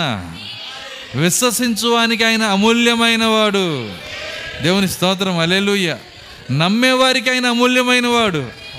ఆయన నాకు అమూల్యమైన వాడు ఆయన నా స్థానం నాకు చూపిస్తున్నాడు ఈరోజు. నేను ఏమై ఉన్నానో నాకు బయలుపరుస్తున్నాడు. ఆయన ఆయన ఈ నేల మట్టి రవ్వంతా లేకముందే మొదటిగా ఆయన చేసిన పనిలో ఆయన సృష్టిలో మనల్ని ప్రథమమైనదిగా చేశాడు. ఇంకేమంటున్నాడంటే తర్వాత చదువుదామా? కానీ కానీ యూదులకేమి? యూదులకేమి? గ్రీసు దేశస్థులకేమి? గ్రీసు దేశస్థులకేమి? పిలువబడిన వారికే పిలువబడిన వారికే క్రీస్తు క్రీస్తు దేవుని శక్తియును దేవుని శక్తియును దేవుని జ్ఞానమునై ఉన్నాడు. యేసుక్రీస్తు దేవుని జ్ఞానమై ఉన్నాడు. ఈ- జ్ఞానము దాని పేరేంటి? అది కూడా రాద్దాం. దీని పేరు ఇంకొక పేరు. చాలా పేర్లు వస్తాయిలేండి అన్నీ చెప్పుకుంటూ పోతే. ఇదే జ్ఞానం. ఎప్పుడు చేశాడు దాన్ని? సృష్టి ఆరంభంలో. దాని పేరేంటి? వాక్యం. దాని పేరేంటి? యేసుక్రీస్ దాని పేరేంటి? వాక్య శరీరం. ఇది అర్థం కాకుండా నువ్వు దేవునికి ఇష్టడుగా కూడా ఉండలేవు నువ్వు. దీని పేరే విశ్వాసం. విశ్వాసం అనగా థియోఫనీ లేకుండా దేవునికి ఇష్టడుగా నువ్వు ఉండలేవు. అలిగి వెళ్ళగలవే కానీ ఆ నయమాన్లాగా వెనక్కి రాలేవు. రావాలంటే ఆయనకి వాక్య శరీరం ఉంటేనే థియోపని ఉంటేనే నువ్వు రాగలుగుతావు. దేవుని స్తోత్రం. అలెలుయ్య కాబట్టి ఇక్కడ ఏమైందంటే ఆయన అంటున్నాడు భూమిని దాని మైదానమును ఆయన చేయక మునుపు నేల మట్టిని రవంతైనను సృష్టించక మునుపు నేను పుట్టి తిని ఆయన ఆకాశ విశాలము స్థిరపరిచినప్పుడు మహాజలముల మీద మండలములు నిర్ణయించినప్పుడు నేను అక్కడ ఉంటిని. ఆయన పైన పైన ఆకాశమును స్థిరపరిచినప్పుడు జలధారలను ఆయన బిగించినప్పుడు జలములను తమ సరిహద్దులు మేరకున్నట్లు ఆయన సముద్రమునకు పొలిమేరను ఏర్పరిచినప్పుడు భూమి యొక్క పునాదులను నిర్ణయించినప్పుడు నేను ఆయన యొద్ద ప్రధాన శిల్పినై అనుదినము సంతోషించుచు నిత్యము ఆయన సన్నిధిని ఆనందించుచుంటిని. ప్రధాన శిల్పి ఆ జ్ఞానమే. ఈ సృష్టి మొత్తం కలగజేయటంలో ప్రధాన పాత్ర ఈ ఈ వాక్య శరీరమే. కాబట్టి ఆయన కలగజేసిన పరలోకమును బట్టి సంతోషించుచు నరులను చూచి ఆనందించుచుంటిని. కావున పిల్లలారా నా మాట ఆలకించుడి నా మార్గములను అనుసరించువారు ధన్యులు. దేవుని స్తోత్రం అలేలుయ్య నా మార్గమును అనుసరించువారు ధన్యులు. ధన్యులు అంటే దైవత్వములో పాలిభాగస్సులు దైవత్వం ఏంటి? వాక్యము వాక్య శరీరము. అందులో నువ్వు కూడా ఒక పాలిభాగస్తుడు అయి ఉంటే నీవే ధన్యుడు అంటున్నాడు ఆయన. అందుకే ఆయన ఎక్కడెక్కడ ధన్యుడు అని చెప్పాడో అవన్నీ మీరు చూస్తే ఆశ్చర్యపోతారు. అన్ని కార్యాలు ఉన్నాయి కొండ మీద ప్రసంగంలో ధన్యులు అని చెప్పాడు. నూట ఇరవై ఎనిమిది కీర్తనలో ధన్యులు అని చెప్పాడు. చెప్పాడా లేదా? యహోవా ఎందు భయభక్తులు కలిగి ఆయన త్రోవను నడుచువారు అందరూ ధన్యులు. చూడండి అది ఆయన త్రోవను ఎలా నడుస్తారు? ఆయన త్రోవని నీకు ఎలా తెలిసిద్ది? ఆ ఆ విశ్వాసం నీలో ఉంటేనే ఆయన త్రోవ నీకు అర్థమైద్ది. ఎలా ఆయనకి ఇష్టలుగా ఉండగలుగుతాము? ఎలా ఆయన చిత్తాన్ని చేయగలుగుతాము? చూడండి ఆయన త్రోవను నువ్వు ఎలా నువ్వు అర్థం చేసుకోగలవు? ఆయన చిత్తాన్ని నువ్వు ఎలా చేయగలుగుతావు? నీవు మొదట దైవత్వంలో పాలిభాగస్తుడు అయితేనే అప్పుడే నువ్వు ధన్యుడు అవుతావు అందుకే అంటున్నాడు ఆయన. కావున పిల్లలారా నా మాట ఆలకించుడి. నా మార్గమును అనుసరించువారు ధన్యులు. ఉపదేశమును నిరాకరింపక దానిని అవలంబించి జ్ఞానులై ఉండుడి. అనుదినము నా గడప యొద్ద కనిపెట్టుకొని నా ద్వారబంధముల యొద్ద కాచుకొని నా ఉపదేశము వినువారు ధన్యులు. నా ఉపదేశం వినువారు ధన్యులు. జ్ఞానం యొక్క ఉపదేశం రెండు రకాలుగా దొరుకుతుంది ఇప్పుడు. ఒకటి వింటున్నారా? నువ్వు చదివే పుస్తకాల్లో నుంచి. ఒకటి బైబిల్ రెండు వర్తమాన పుస్తకాలు. ఇది ఒక మార్గం. రెండవది ఆ జ్ఞానమే అంటే తండ్రి ఇంట్లో ఉన్న ఇల్లు నీ ఇల్లు. నీ ఇల్లు ఇప్పుడు నీకు రెండు అడుగుల దూరంలో ఉండి బోధిస్తుంది. రెండు అడుగుల దూరంలో ఉండి బోధిస్తుంది. ఎందుకంటే ఎక్కడో ఉంటే ఎప్పుడో ఒకసారి మాట్లాడతాడు ఆయన. నా యొక్క వాక్య శరీరము ఆయన దగ్గరకు వచ్చినప్పుడు మాత్రమే నువ్వు వినగలుగుతావు. పరలోకంలో వాక్య శరీరం ఉంది. కింద పేతురు ఉన్నాడు. ఇప్పుడు ఆ పేతురుతో మాట్లాడేటప్పుడు మరి పేతురుని యేసుక్రీస్తు అడుగుతున్నాడు నీవైతే సీమోన్ పే సీమోన్ బరియోనా మరి నువ్వు నా గురించి ఏమనుకుంటున్నావు? నా గురించి నువ్వేమనుకుంటున్నావు? అందరేమనుకున్నా నాకు అనవసరం. ఎందుకంటే నువ్వు ఆది నుండి నాతో ఉన్నావు. ఆ మాటల అర్థాన్ని పట్టుకోవాలి మీరు. ఎప్పటి నుంచి ఉన్నారంటే వీళ్ళు? ఆది నుంచి ఉన్న వాళ్ళు ఏమనుకుంటున్నారనేదే నాకు కావాలి. లోకమంతా ఏమనుకుంటే నాకెందుకు? దేవుని స్తోత్రం అరెలుయ్య ఎందుకంటే లోకం ఒకరోజు కనపడకుండా పోయిద్ది. కానీ ఆది నుంచి ఉన్నవారు. పేతురు నువ్వేమనుకుంటున్నావు నా గురించి? ఆయన అడగటము ఆ పరలోకం నుంచి తీయోఫోని ఒక్కసారి ఈయన దగ్గరికి రావటము. వచ్చేసి ఆయన లోపలికి అట్ట వెళ్ళిపోయింది. ఇప్పుడు పేతురు పేతురు తీయోఫోని ఒకటైపోయారు. వెంటనే తలక ఎదుల్చుకొని అయ్యా నువ్వు ఎవరనుకుంటున్నావు?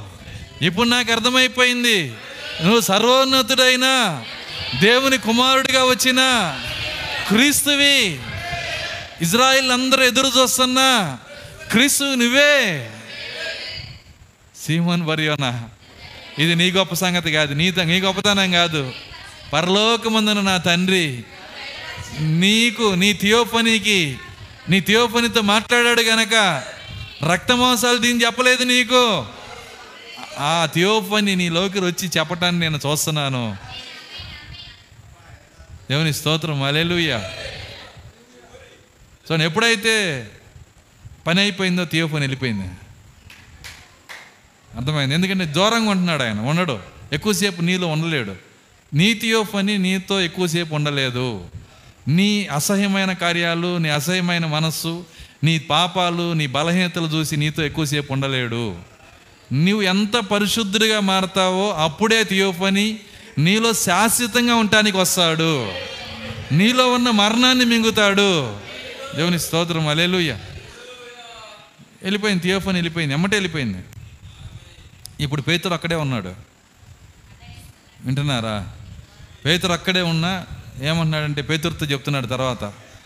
సీమోన్ బరియోనా నువ్వు ధన్యుడవు. ఈ బండ మీద నా సంగమును కట్టుదును. పరలో పరలోక తాళపు చెవులు నీకు ఇస్తున్నానంటే ఓ అసలు మామూలుగా లేదు. సంతోషం. ఎంత ఆనందం. అయితే మీకు ఇంకో కార్యాన్ని చెప్తున్నాను. మనిషి కుమార్ని తీసుకొని వెళ్తాడు. మూడో దినమున ఆయన చంపుతారు. ఆయన ఇబ్బంది పెడతారు. హింసలు చేస్తారు. మూడో దిన ఆయన తిరిగి లెగుస్తాడు. క- ఖచ్చితంగా మనిషి కుమారుడు వెళ్ళాల్సిందే. పేతురు అంటున్నాడు ఆయన చేయబట్టుకొని అవ్వా ఆ సిలువ నీకు దూరమగునుగాక. ఏమన్నాడు ఆయన? జస్ట్ కొన్ని లేఖనాలే అదే సమయం. కారణం ఏంటి? థియోఫన్ వెళ్ళిపోయింది. జస్ట్ చర్చిలో ఉన్నప్పుడు ఉంటుంది. అర్థం కావట్లా? చర్చి దాటంగానే థియోఫన్ ఏమైపోతుంది? వెళ్ళిపోతుంది. ఇంకంతే ఇంకా ఇంకా అసలు స్వరూపం బయటకు వచ్చేస్తుంది. థియోఫని ఉన్న వాళ్ళ సంగతే నేను చెప్తుంది. అయితే అలాంటి జీవితం వలన ఎత్తబడుట ఆలస్యం అవుతుంది ఎప్పుడైతే నువ్వు సంపూర్ణ విధేయతలోకి వస్తావో నువ్వు పరిపూర్ణ విధేయతలోకి వస్తావో అప్పుడే నీకు సంపూర్ణ ఆశీర్వాదం దేవుడు నీకు ఇస్తాడు. ఆ సంపూర్ణ ఆశీర్వాదం ఏంటో కాదు అదే ఎత్తబడుట. తిరిగి నీ స్థానంలోకి నువ్వు వెళ్ళుట తిరిగి నీ అధికారంలోకి నువ్వు వెళ్ళుట. కాబట్టి ఆయన అంటున్నాడు అనుదినము నా గడప యొద్ద కట్టుకు కనిపె కని కనిపెట్టుకొని నా ద్వారబంధముల యొద్ద కాచుకొని నా ఉపదేశము వినువారు ధన్యులు. నా ఉపదేశం వినువారు ధన్యులు. ఇది చాలా పెద్ద అంశము. సంవత్సరాలు త- సంవత్సరాలు బోధించిన తరగదు ఇంకా ఎంతో లోతైన కార్యాలు అందులో ఉన్నాయి. అయితే దాన్ని చూసే కృప దేవుడు మనకి ఇవ్వాలి ఆయన ఆయన ఆయన ఏమన్నాడంటే నా ఉపదేశం వినువారు ధన్యులు. ఆ అభిషేకము మీ మీద నిలుచుచున్నది గనక ఏమన్నాడు ఆయన? ఆ అభిషేకం మీ మీద నిలుచున్నది గనక మీకు ఎవడునూ బోధింపనక్కర్లేదు. అది అన్నిటి గురించి మీకు బోధించుచున్న ప్రకారముగాను మీకు ఆయన బోధించిన ప్రకారముగాను మీరు ఆయనలో నిలుచుచున్నారు గనక ఇప్పుడు దాన్ని తెచ్చి ఇక్కడ కలుపుకోండి. విన్నారు అసలు ఈ మాటలు ఎప్పుడన్నా? కొంతమంది ఎక్కడి నుంచి చదువుతున్నారు పాస్గా మీరే ప్రసంగిస్తున్నారు అనుకుంటున్నారు. చదవండి యోహాన్ మీరు ఈ గడప యొద్ద కనిపెట్టుకొని నా బాధ వినివారు ధన్యులు అని చెప్పిన అదే మాటని యోహాను పత్రిక వెళ్ళిపోండి. మొదటి యోహాను పత్రిక కలుపుకోండి అక్కడ.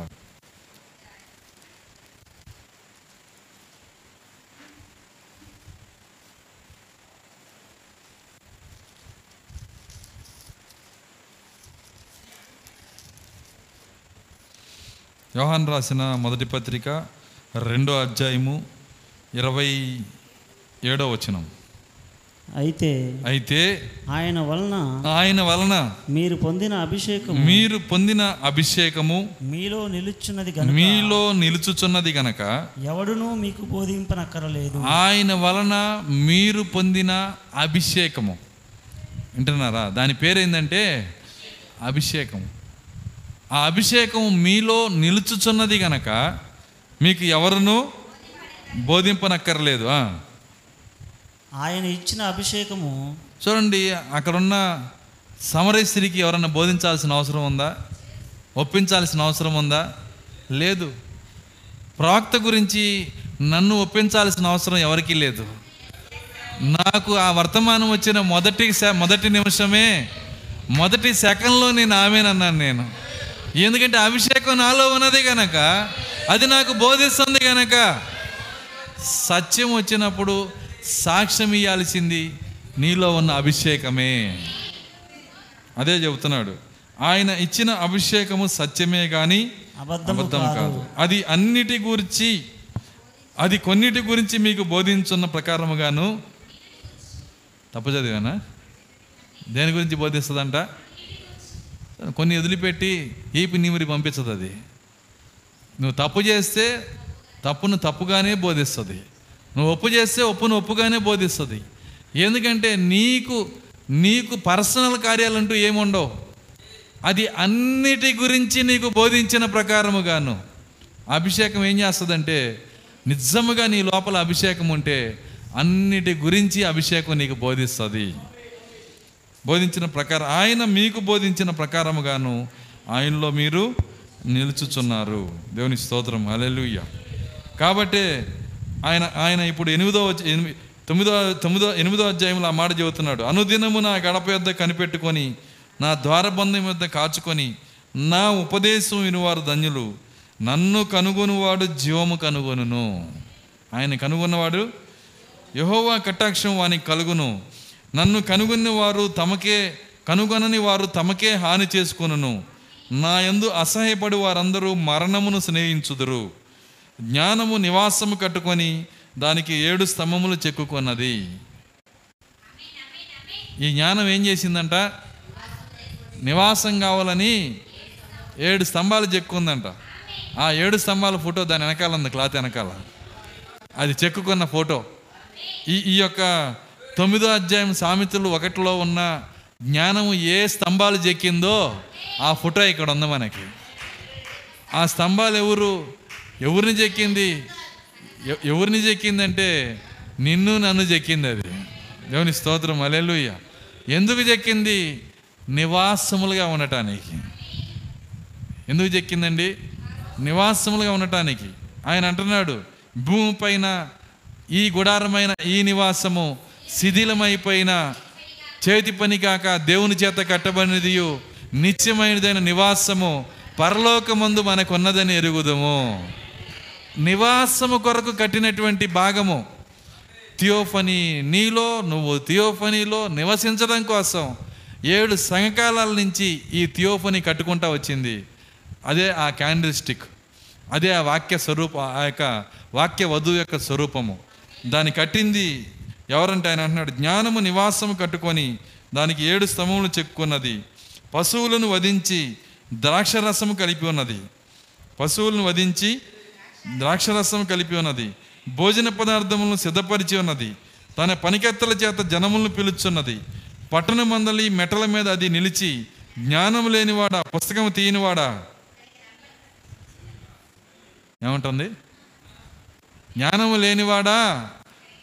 పుస్తక వర్తమాన పుస్తకం తీయనివాడా? ఇక్కడికి రమ్మని కేకలేస్తుంది. పుస్తకం కేకలేస్తుందండి మీకు తెలుసా? మన మన యొక్క వర్తమాన పుస్తకాలు మన అలమరలో ఉండి కేకలేస్తున్నాయి. మీరు వినగలిగితే వచ్చి నన్ను చదువు. జ్ఞానము ఘోషించుచున్నది. వినపడుతుంది ఎవరికైనా? బైబిల్ చెప్తుంది మాట. జ్ఞానము ఘోషి ఎవరికి వినపడుతుంది? పగలు పగలకి బోధిస్తుంది రాత్రి రాత్రికి బోధిస్తుంది. వాటికి భాష లేదు వాటికి శబ్దం లేదు. అయినా వాటి ప్రకటనలు లోకమంతా వెలుచున్నవి అన్నాడు ఆయన. నువ్వు వినగలిగితే జ్ఞానం మాట్లాడుతుంది. నీ యొక్క నీ ఉన్న స్థితిలోంచి నువ్వు ఇంకొద్దిగా ఎదిగి ఇంకొద్దిగా ఎదిగి లోతుకి మరికొంత లోతుకి మరికొంత లోతుకి. పోయిన వారం నేను చదివినిపించాను బుధవారం. గుర్తుందా? మళ్ళీ చదివినిపిస్తాను. ఈ వర్తమాన పుస్తకం ఏం చదువుతుందో. ఆయన అంటున్నాడు కానీ ఆత్మ మనల్ని ఎలా నడిపించునో కేవలం అలాగే ముందుకు సాగిపోవుటకు మనము స్వేచ్ఛగా ఉండగోరుచున్నాము. ఆ ఆత్మ ద్వారా లోతైన లోతులలోకి లోతైన లోతుల్లోకి మరియు ఉన్నతమైన ఇంకా అత్యున్నతమైన స్థితికి మరియు కేవలము అలాగే ముందుకు సాగుచు ఇంకా ముందుకు సాగుచు మరియు ముందుకు సాగుచు మరియు ఇంకా ఇంకా ఇంకా మరియు ఎక్కడికి నడిపించునో అతడికి ముందుకు సాగిపోతూ ఉండుడి. అదే పరిశుద్ధాత్మ బాప్తిస్మము. అర్థమవుతుంది. నేను చదివింది ఈ పుస్తకమే. పరిశుద్ధాత్మ బాప్తిస్మం అంటే ఇంకా లోతుకి ఇంకా ముందుకి ఇంకా ముందుకి ఇంకా వరస్ట్గా. కాదా? ఇంకా వరస్ట్గా మారేది కాదది. ఇంకా లోతుకి వెళ్ళేది. ఇంకా పరిశుద్ధతలోకి వెళ్ళేది. ఇంకా క్రీస్తు మనసులోకి వెళ్ళేది. ఇంకా దే దైవ స్వభావంలోకి వెళ్ళేది. అది పరిశుద్ధాత్మ బాప్తిసం అంటే. కాబట్టి అలాంటి లోతు నాకు కావాలని ప్రార్థన చేద్దాం. ప్రభు అటువంటి లోతు నాకు దయచేయండి. నువ్వు ఏ ఎలా ఎలా నేను ఉండాలని నువ్వు కోరుతున్నావో ఆ స్థితిలోకి నన్ను నడిపించండి. ఎలాంటి విశ్వాసం ఉండాలని నువ్వు కోరుతున్నావో అలాంటి విశ్వాసం నాకు దయచేయండి. ఎలాంటి మనసు ఉండాలని నువ్వు కోరుతున్నావో ఆ మనసు నాకు దయచేయండి. ఎందుకంటే మనము ప్రారంభం ఎక్కడుందంటే అసలు ప్రారంభమే మనము. అసలు ప్రారంభమే మనము. జ్యేష్ఠులు జ్యేష్ఠులకి ఆయన ఏం చేశాడంటే రెండింతలు ఇచ్చాడు ఆయన జ్యేష్ఠులకి ఇప్పుడు ఇప్పుడు అర్థమైంది జే- ఇప్పుడు మీరు చూస్తున్నది ఏంటో తెలుసా? దీన్ని చెప్పాలంటే ఇంకొకటి కూడా చూద్దాం టైం ఉంది కాబట్టి. హిబ్రిల్కి రాసిన పత్రిక. నేను ఈ- ఈ ఈ పటం మీద నేను ఆదికాండం నుంచి ప్రకటన దాకా ఎంతో లోతైన కార్యాలు ఉన్నాయి ఫిబ్రి పన్నెండు ఇరవై రెండు.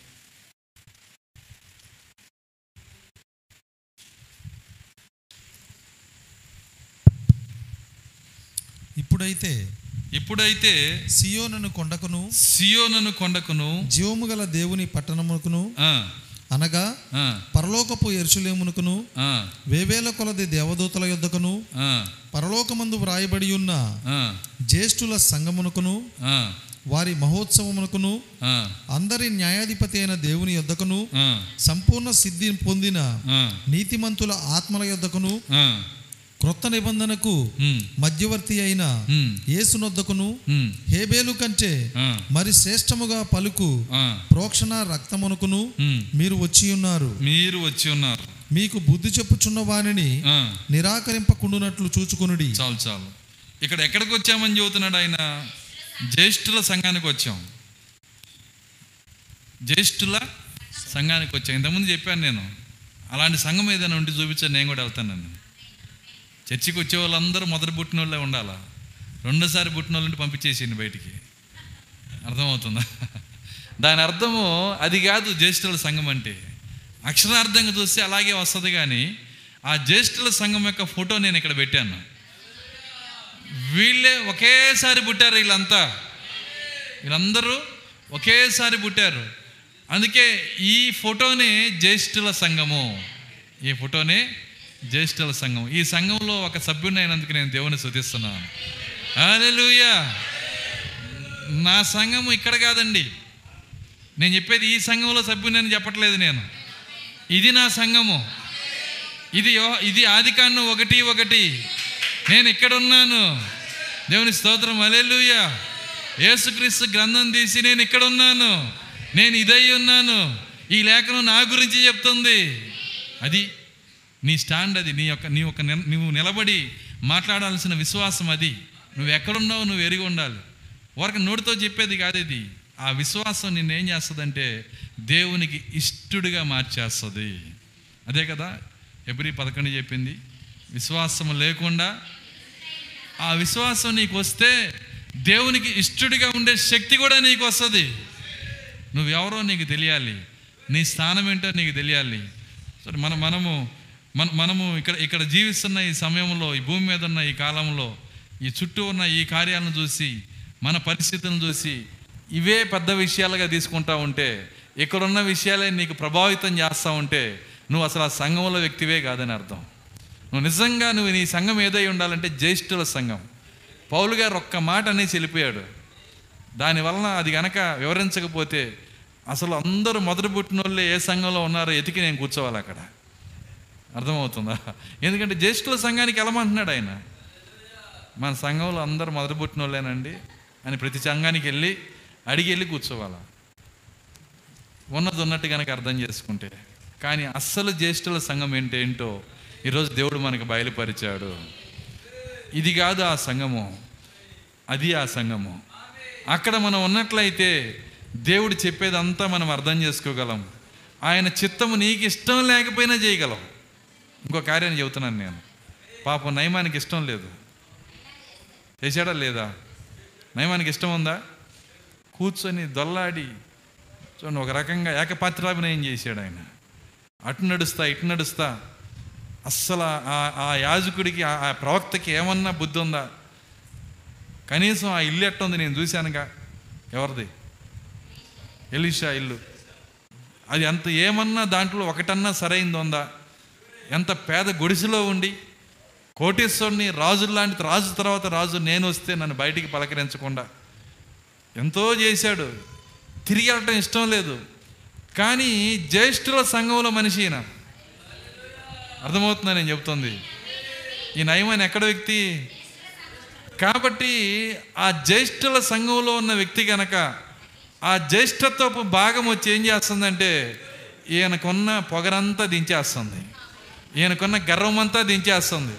నాకు అవమానం జరిగింది నాకు అవమా- తీసి పక్కన పడే అన్నాడు ఆయన. ఏమన్నాడు ఆయన? నీ అవమానం లేదు నీకున్న నీకు నీకు జరిగిన నష్టం లేదు మొత్తం తీసేయి. తగ్గించుకొని నోటికి ప్లాస్టర్ వేసుకొని వెళ్ళి వెనక్కి అన్నాడు ఆయన. వెళ్ళాడా లేదా? ఎలా వెళ్ళాడు? జ్యేష్ఠుల సంఘంలో ఒక వ్యక్తి కనుక నువ్వు జ్యేష్ఠుల సంఘంలో ఒక వ్యక్తివైతే నీకు ఇష్టం లేకపోయినా దేవుని చిత్తాన్ని చేసే తీరతావు నువ్వు.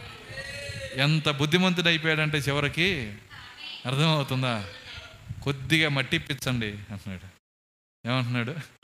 ఎలీషా దగ్గరికి వెళ్ళి అంటున్నాడు అయ్యా ఇప్పుడు నాకు అర్థమైంది. నీ దేవుడే నిజమైన యహోవా. కుష్ఠరోగము తీసే శక్తి ఎవరికి ఉందండి? శరీరం మీద తినేసినటువంటి చేతులు మళ్ళీ వెనక్కిచ్చే శక్తి ఎవరికి ఉంది? ప్రపంచ రో ప్రపంచ వైద్యులందరూ కట్టకట్టుకొని వచ్చిన కనీసం మచ్చ కూడా తీసేయలేరు. అలాంటిది ఏ దేవుడు చేయని కార్యాన్ని ప్రపంచంలో దేవుడు అనబడే ఏ వ్యక్తి దేవుడు అనబడే ఏ శక్తి చేయలేని కార్యాన్ని యహోవా అనే నామంలో ఈ పూరి గుడిసెలో ఉన్న ఈయన చేశాడే. దేవుని స్తోత్రం. అలెలుయ్య ఆయన పూరి గుడిసెలో ఉంటే ఏంటి? రేకుల షెడ్లో ఉంటే ఏంటి? అర్థమవుతుందా? ఎక్కడున్నా సరే దేవుడు అతనితో ఉన్నాడు గనక. అయ్యా నేను పది రథాల నిండా డబ్బు తెచ్చాను. చిన్న కానుక సేకరించండి. నీ డబ్బు నువ్వే ఉంచుకో అన్నాడు ఆయన. నీ డబ్బుని నువ్వే ఉంచుకో. ఓ నాకు అర్థమైంది. వీళ్ళు డబ్బుల కోసం కాదు పనిచేస్తుంది దేవుని కోసం నిలబడ్డారు వీళ్ళు. డబ్బు వీళ్ళ పైన పని చేయదు. దేవుని స్తోత్రం. అలెలుయ్య డబ్బు వీళ్ళపైన ప్రభావం చూపదు. ఎంత దాచుకున్నాం ఎంత నిలబెట్టుకున్నాం ఏది వీళ్ళ మీద ప్రభావం చూపదు. ఎందుకంటే వీళ్ళు జ్యేష్ఠుల సంఘము. ఎవరి స్తోత్రం. అలెలుయ్య చేసిన సృష్టి అంతా ఈ జ్యేష్ఠుల సంఘమే చేసిందండి.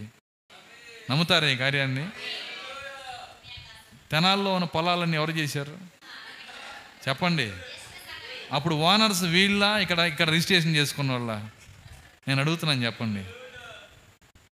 తాత్కాలికంగా వాళ్ళు ఓనర్స్ అవ్వచ్చు. అసలు నిజమైన ఓనర్స్ వీళ్ళే. దేవుని స్తోత్రం. హల్లెలూయా. సృష్టించిన ఓడిదే సమస్తం. అందుకే అన్నాడు దీనులైన మీరు ధన్యులు సాత్వికులు ధన్యులు.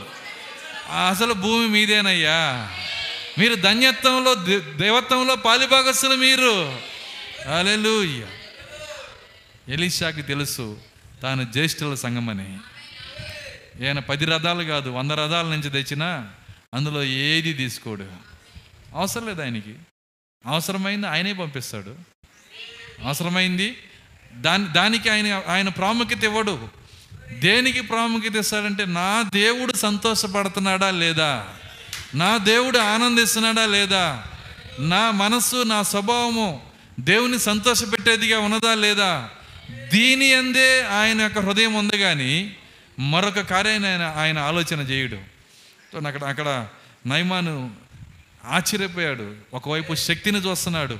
ఇంకోవైపు నిజమైన క్రీస్తు మనసును చూస్తున్నాడు. ఎలీషాను చూస్తున్నాడు.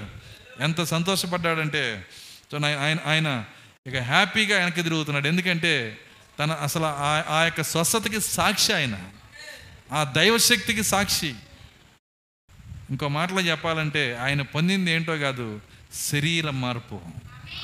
ఏం పొందాడండి శరీర మార్పు యొక్క శక్తిని పొందాడు ఆయన. కుష్ఠరోగమును బాగు చేయటం అనేది జరగని పని అండి మీరు చరిత్రలోకి వెళ్తే తెలిసిద్ది. ఇప్పుడన్నా కుష్ఠరోగులను ఊర్లో తిరగనిస్తున్నారు కానీ ఒకప్పుడు కుష్ఠరోగులకి మూతికి ముంత అర్థమవుతుందా?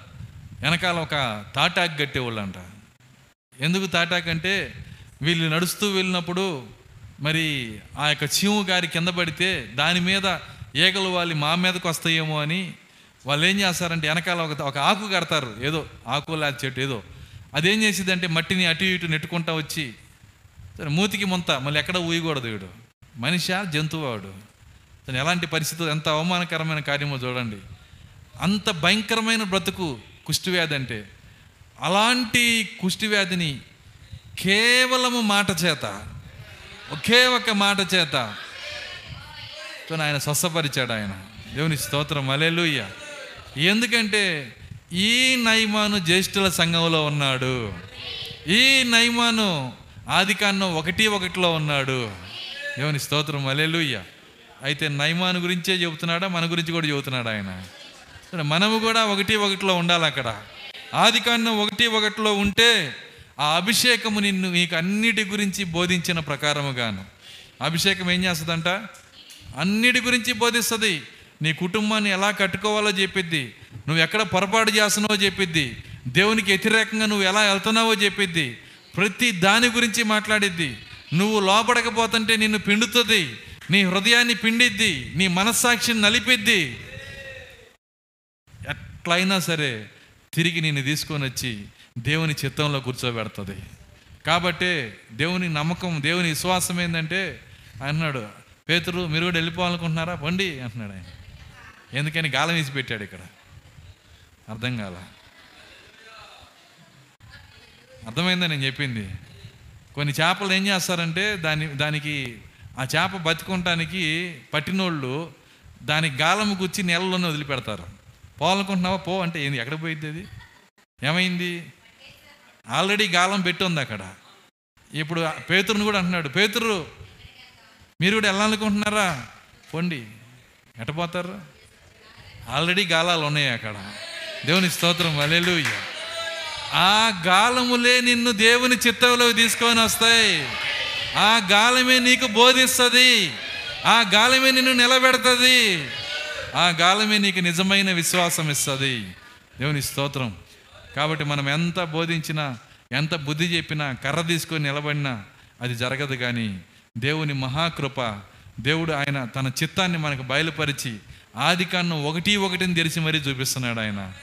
ఆయన ఆది ఎందు ఎల్లోహిం భూమి ఆకాశములను సృజించను.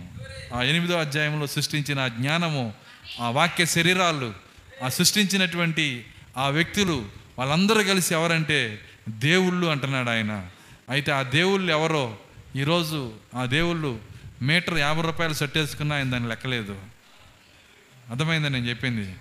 ఆ దేవుళ్ళు రెండు ముక్కలు చెరగట్టుకున్నా దాని పెద్ద విషయమే కాదు. ఏంటి రెండు ముక్కలు చెరగట్టుకున్నావా? ఎంత చీపు వంద రూపాయలది. అనవసరం. రెండు ముక్కలు కట్టుకున్న ఒకటే మీటర్ యాభై రూపాయలు యాభై రూపాయలు చీపు డ్రెస్ వేసుకున్న ఒకటే అది లెక్కలోకి రాదు. ఓనర్స్ వాళ్ళు. ఎవరండి వాళ్ళు? వాళ్ళే ఓనర్స్. నువ్వు ఓనరే నువ్వు. నువ్వు నిజంగా దేవుడు నీకు బయలుపరిస్తే రాజకుమారుడుగా నువ్వు ఇక్కడ నడవాలా? రాజకుమార్తె పుత్రిక నీ పాదరక్షలతో ఎంత అందంగా నీవు నడుచుచున్నావు. దేవుని స్తోత్రం. అలెలుయ్య కాబట్టే దేవుడు మన హృదయాలు తెరచునుగాక మనము జ్యేష్ఠుల సంఘముకు వచ్చామని గ్రహింపు మనకి ఇచ్చునుగాక మనము జ్యేష్ఠుల సంఘంలో ఒక సభ్యులమని దేవుడు మనతో మాట్లాడునుగాక. ఆ నిజ విశ్వాసము అభిషేకం మనకి ఇచ్చునుగాక ప్రార్థించుకుందాం కళ్ళు మూసుకున్నాను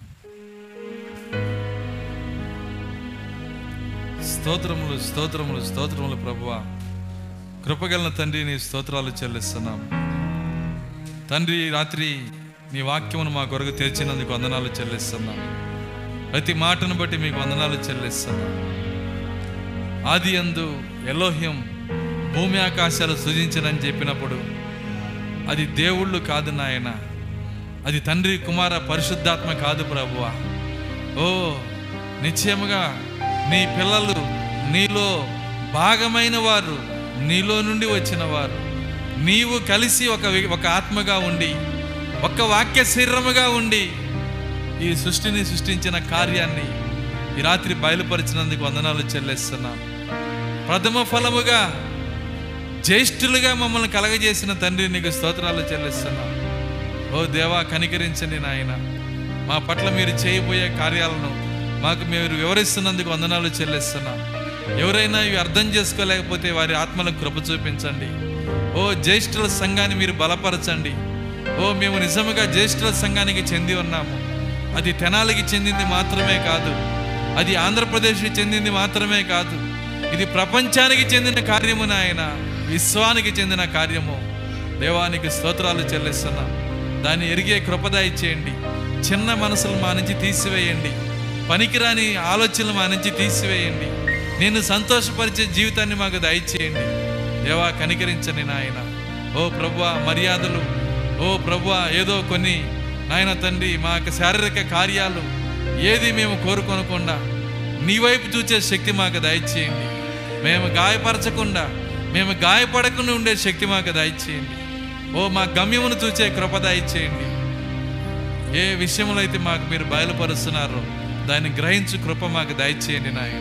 ఇప్పుడు వచ్చిన ప్రతి బిడ్డను మీరు దీవించండి ప్రభువ. విన్న వాక్యం హృదయం పైన రాయండి.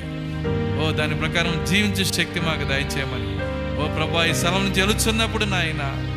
ఓ స్తోత్రాలు ప్రభు ఓ ఆ- ఆ యొక్క ఆ వాక్య శరీరము రెండడుగుల దూరములో ఈ రాత్రి మా కొరకు ఉంచినందుకు వందనాలు చెల్లిస్తున్నా నిరంతరము చెయ్యి చాపి ఆ వాక్య శరీరం మమ్మల్ని బలపరచునుగాక. చెయ్యి చాపి నిలబెట్టే దూరంలో ఆ వాక్య శరీరాన్ని ఉంచినందుకు వందనాలు చెల్లిస్తూ ప్రభు ఎత్తబోటు బహు సమీపం అవుతుండగా మా స్థానంలో మేము వెళ్ళబోచుండగా ప్రతి బిడ్డను మీరు బలపరచమని. తండ్రి ఈ సియోనులో జ్యేష్ఠుల్లో ఉన్న ప్రతి బిడ్డను మీరు బలపరచమని ఈ సంఘంలో ఉన్న ప్రతి బిడ్డను మీరు బలపరచమని విన్న వాక్యం హృదయం పైన రాసి దాని ప్రకారం జీవించే శక్తి మాకు దయచేయమని ఎస్ కృష్ణంలో ప్రార్థించి వేడుకొంచున్నాము తండ్రి. ఆమె ఆశీర్వాదంతో ముగించుకుందాం. మన ప్రభా అయిన యేసుక్రీస్తు వారి కృప ప్రేమ సమాధానము ఇక్కడ కూడిన వాక్య వధువుకు భూమి మీద నాయన వాక్య వధువుకు సదాకాలంతో నడిపించను గాక. ఆమె అందరం దేవుని శుతించుదాం హాలెలూయా హాలెలూయా హాలెలూయా అందరికి వందనాలు. God bless you.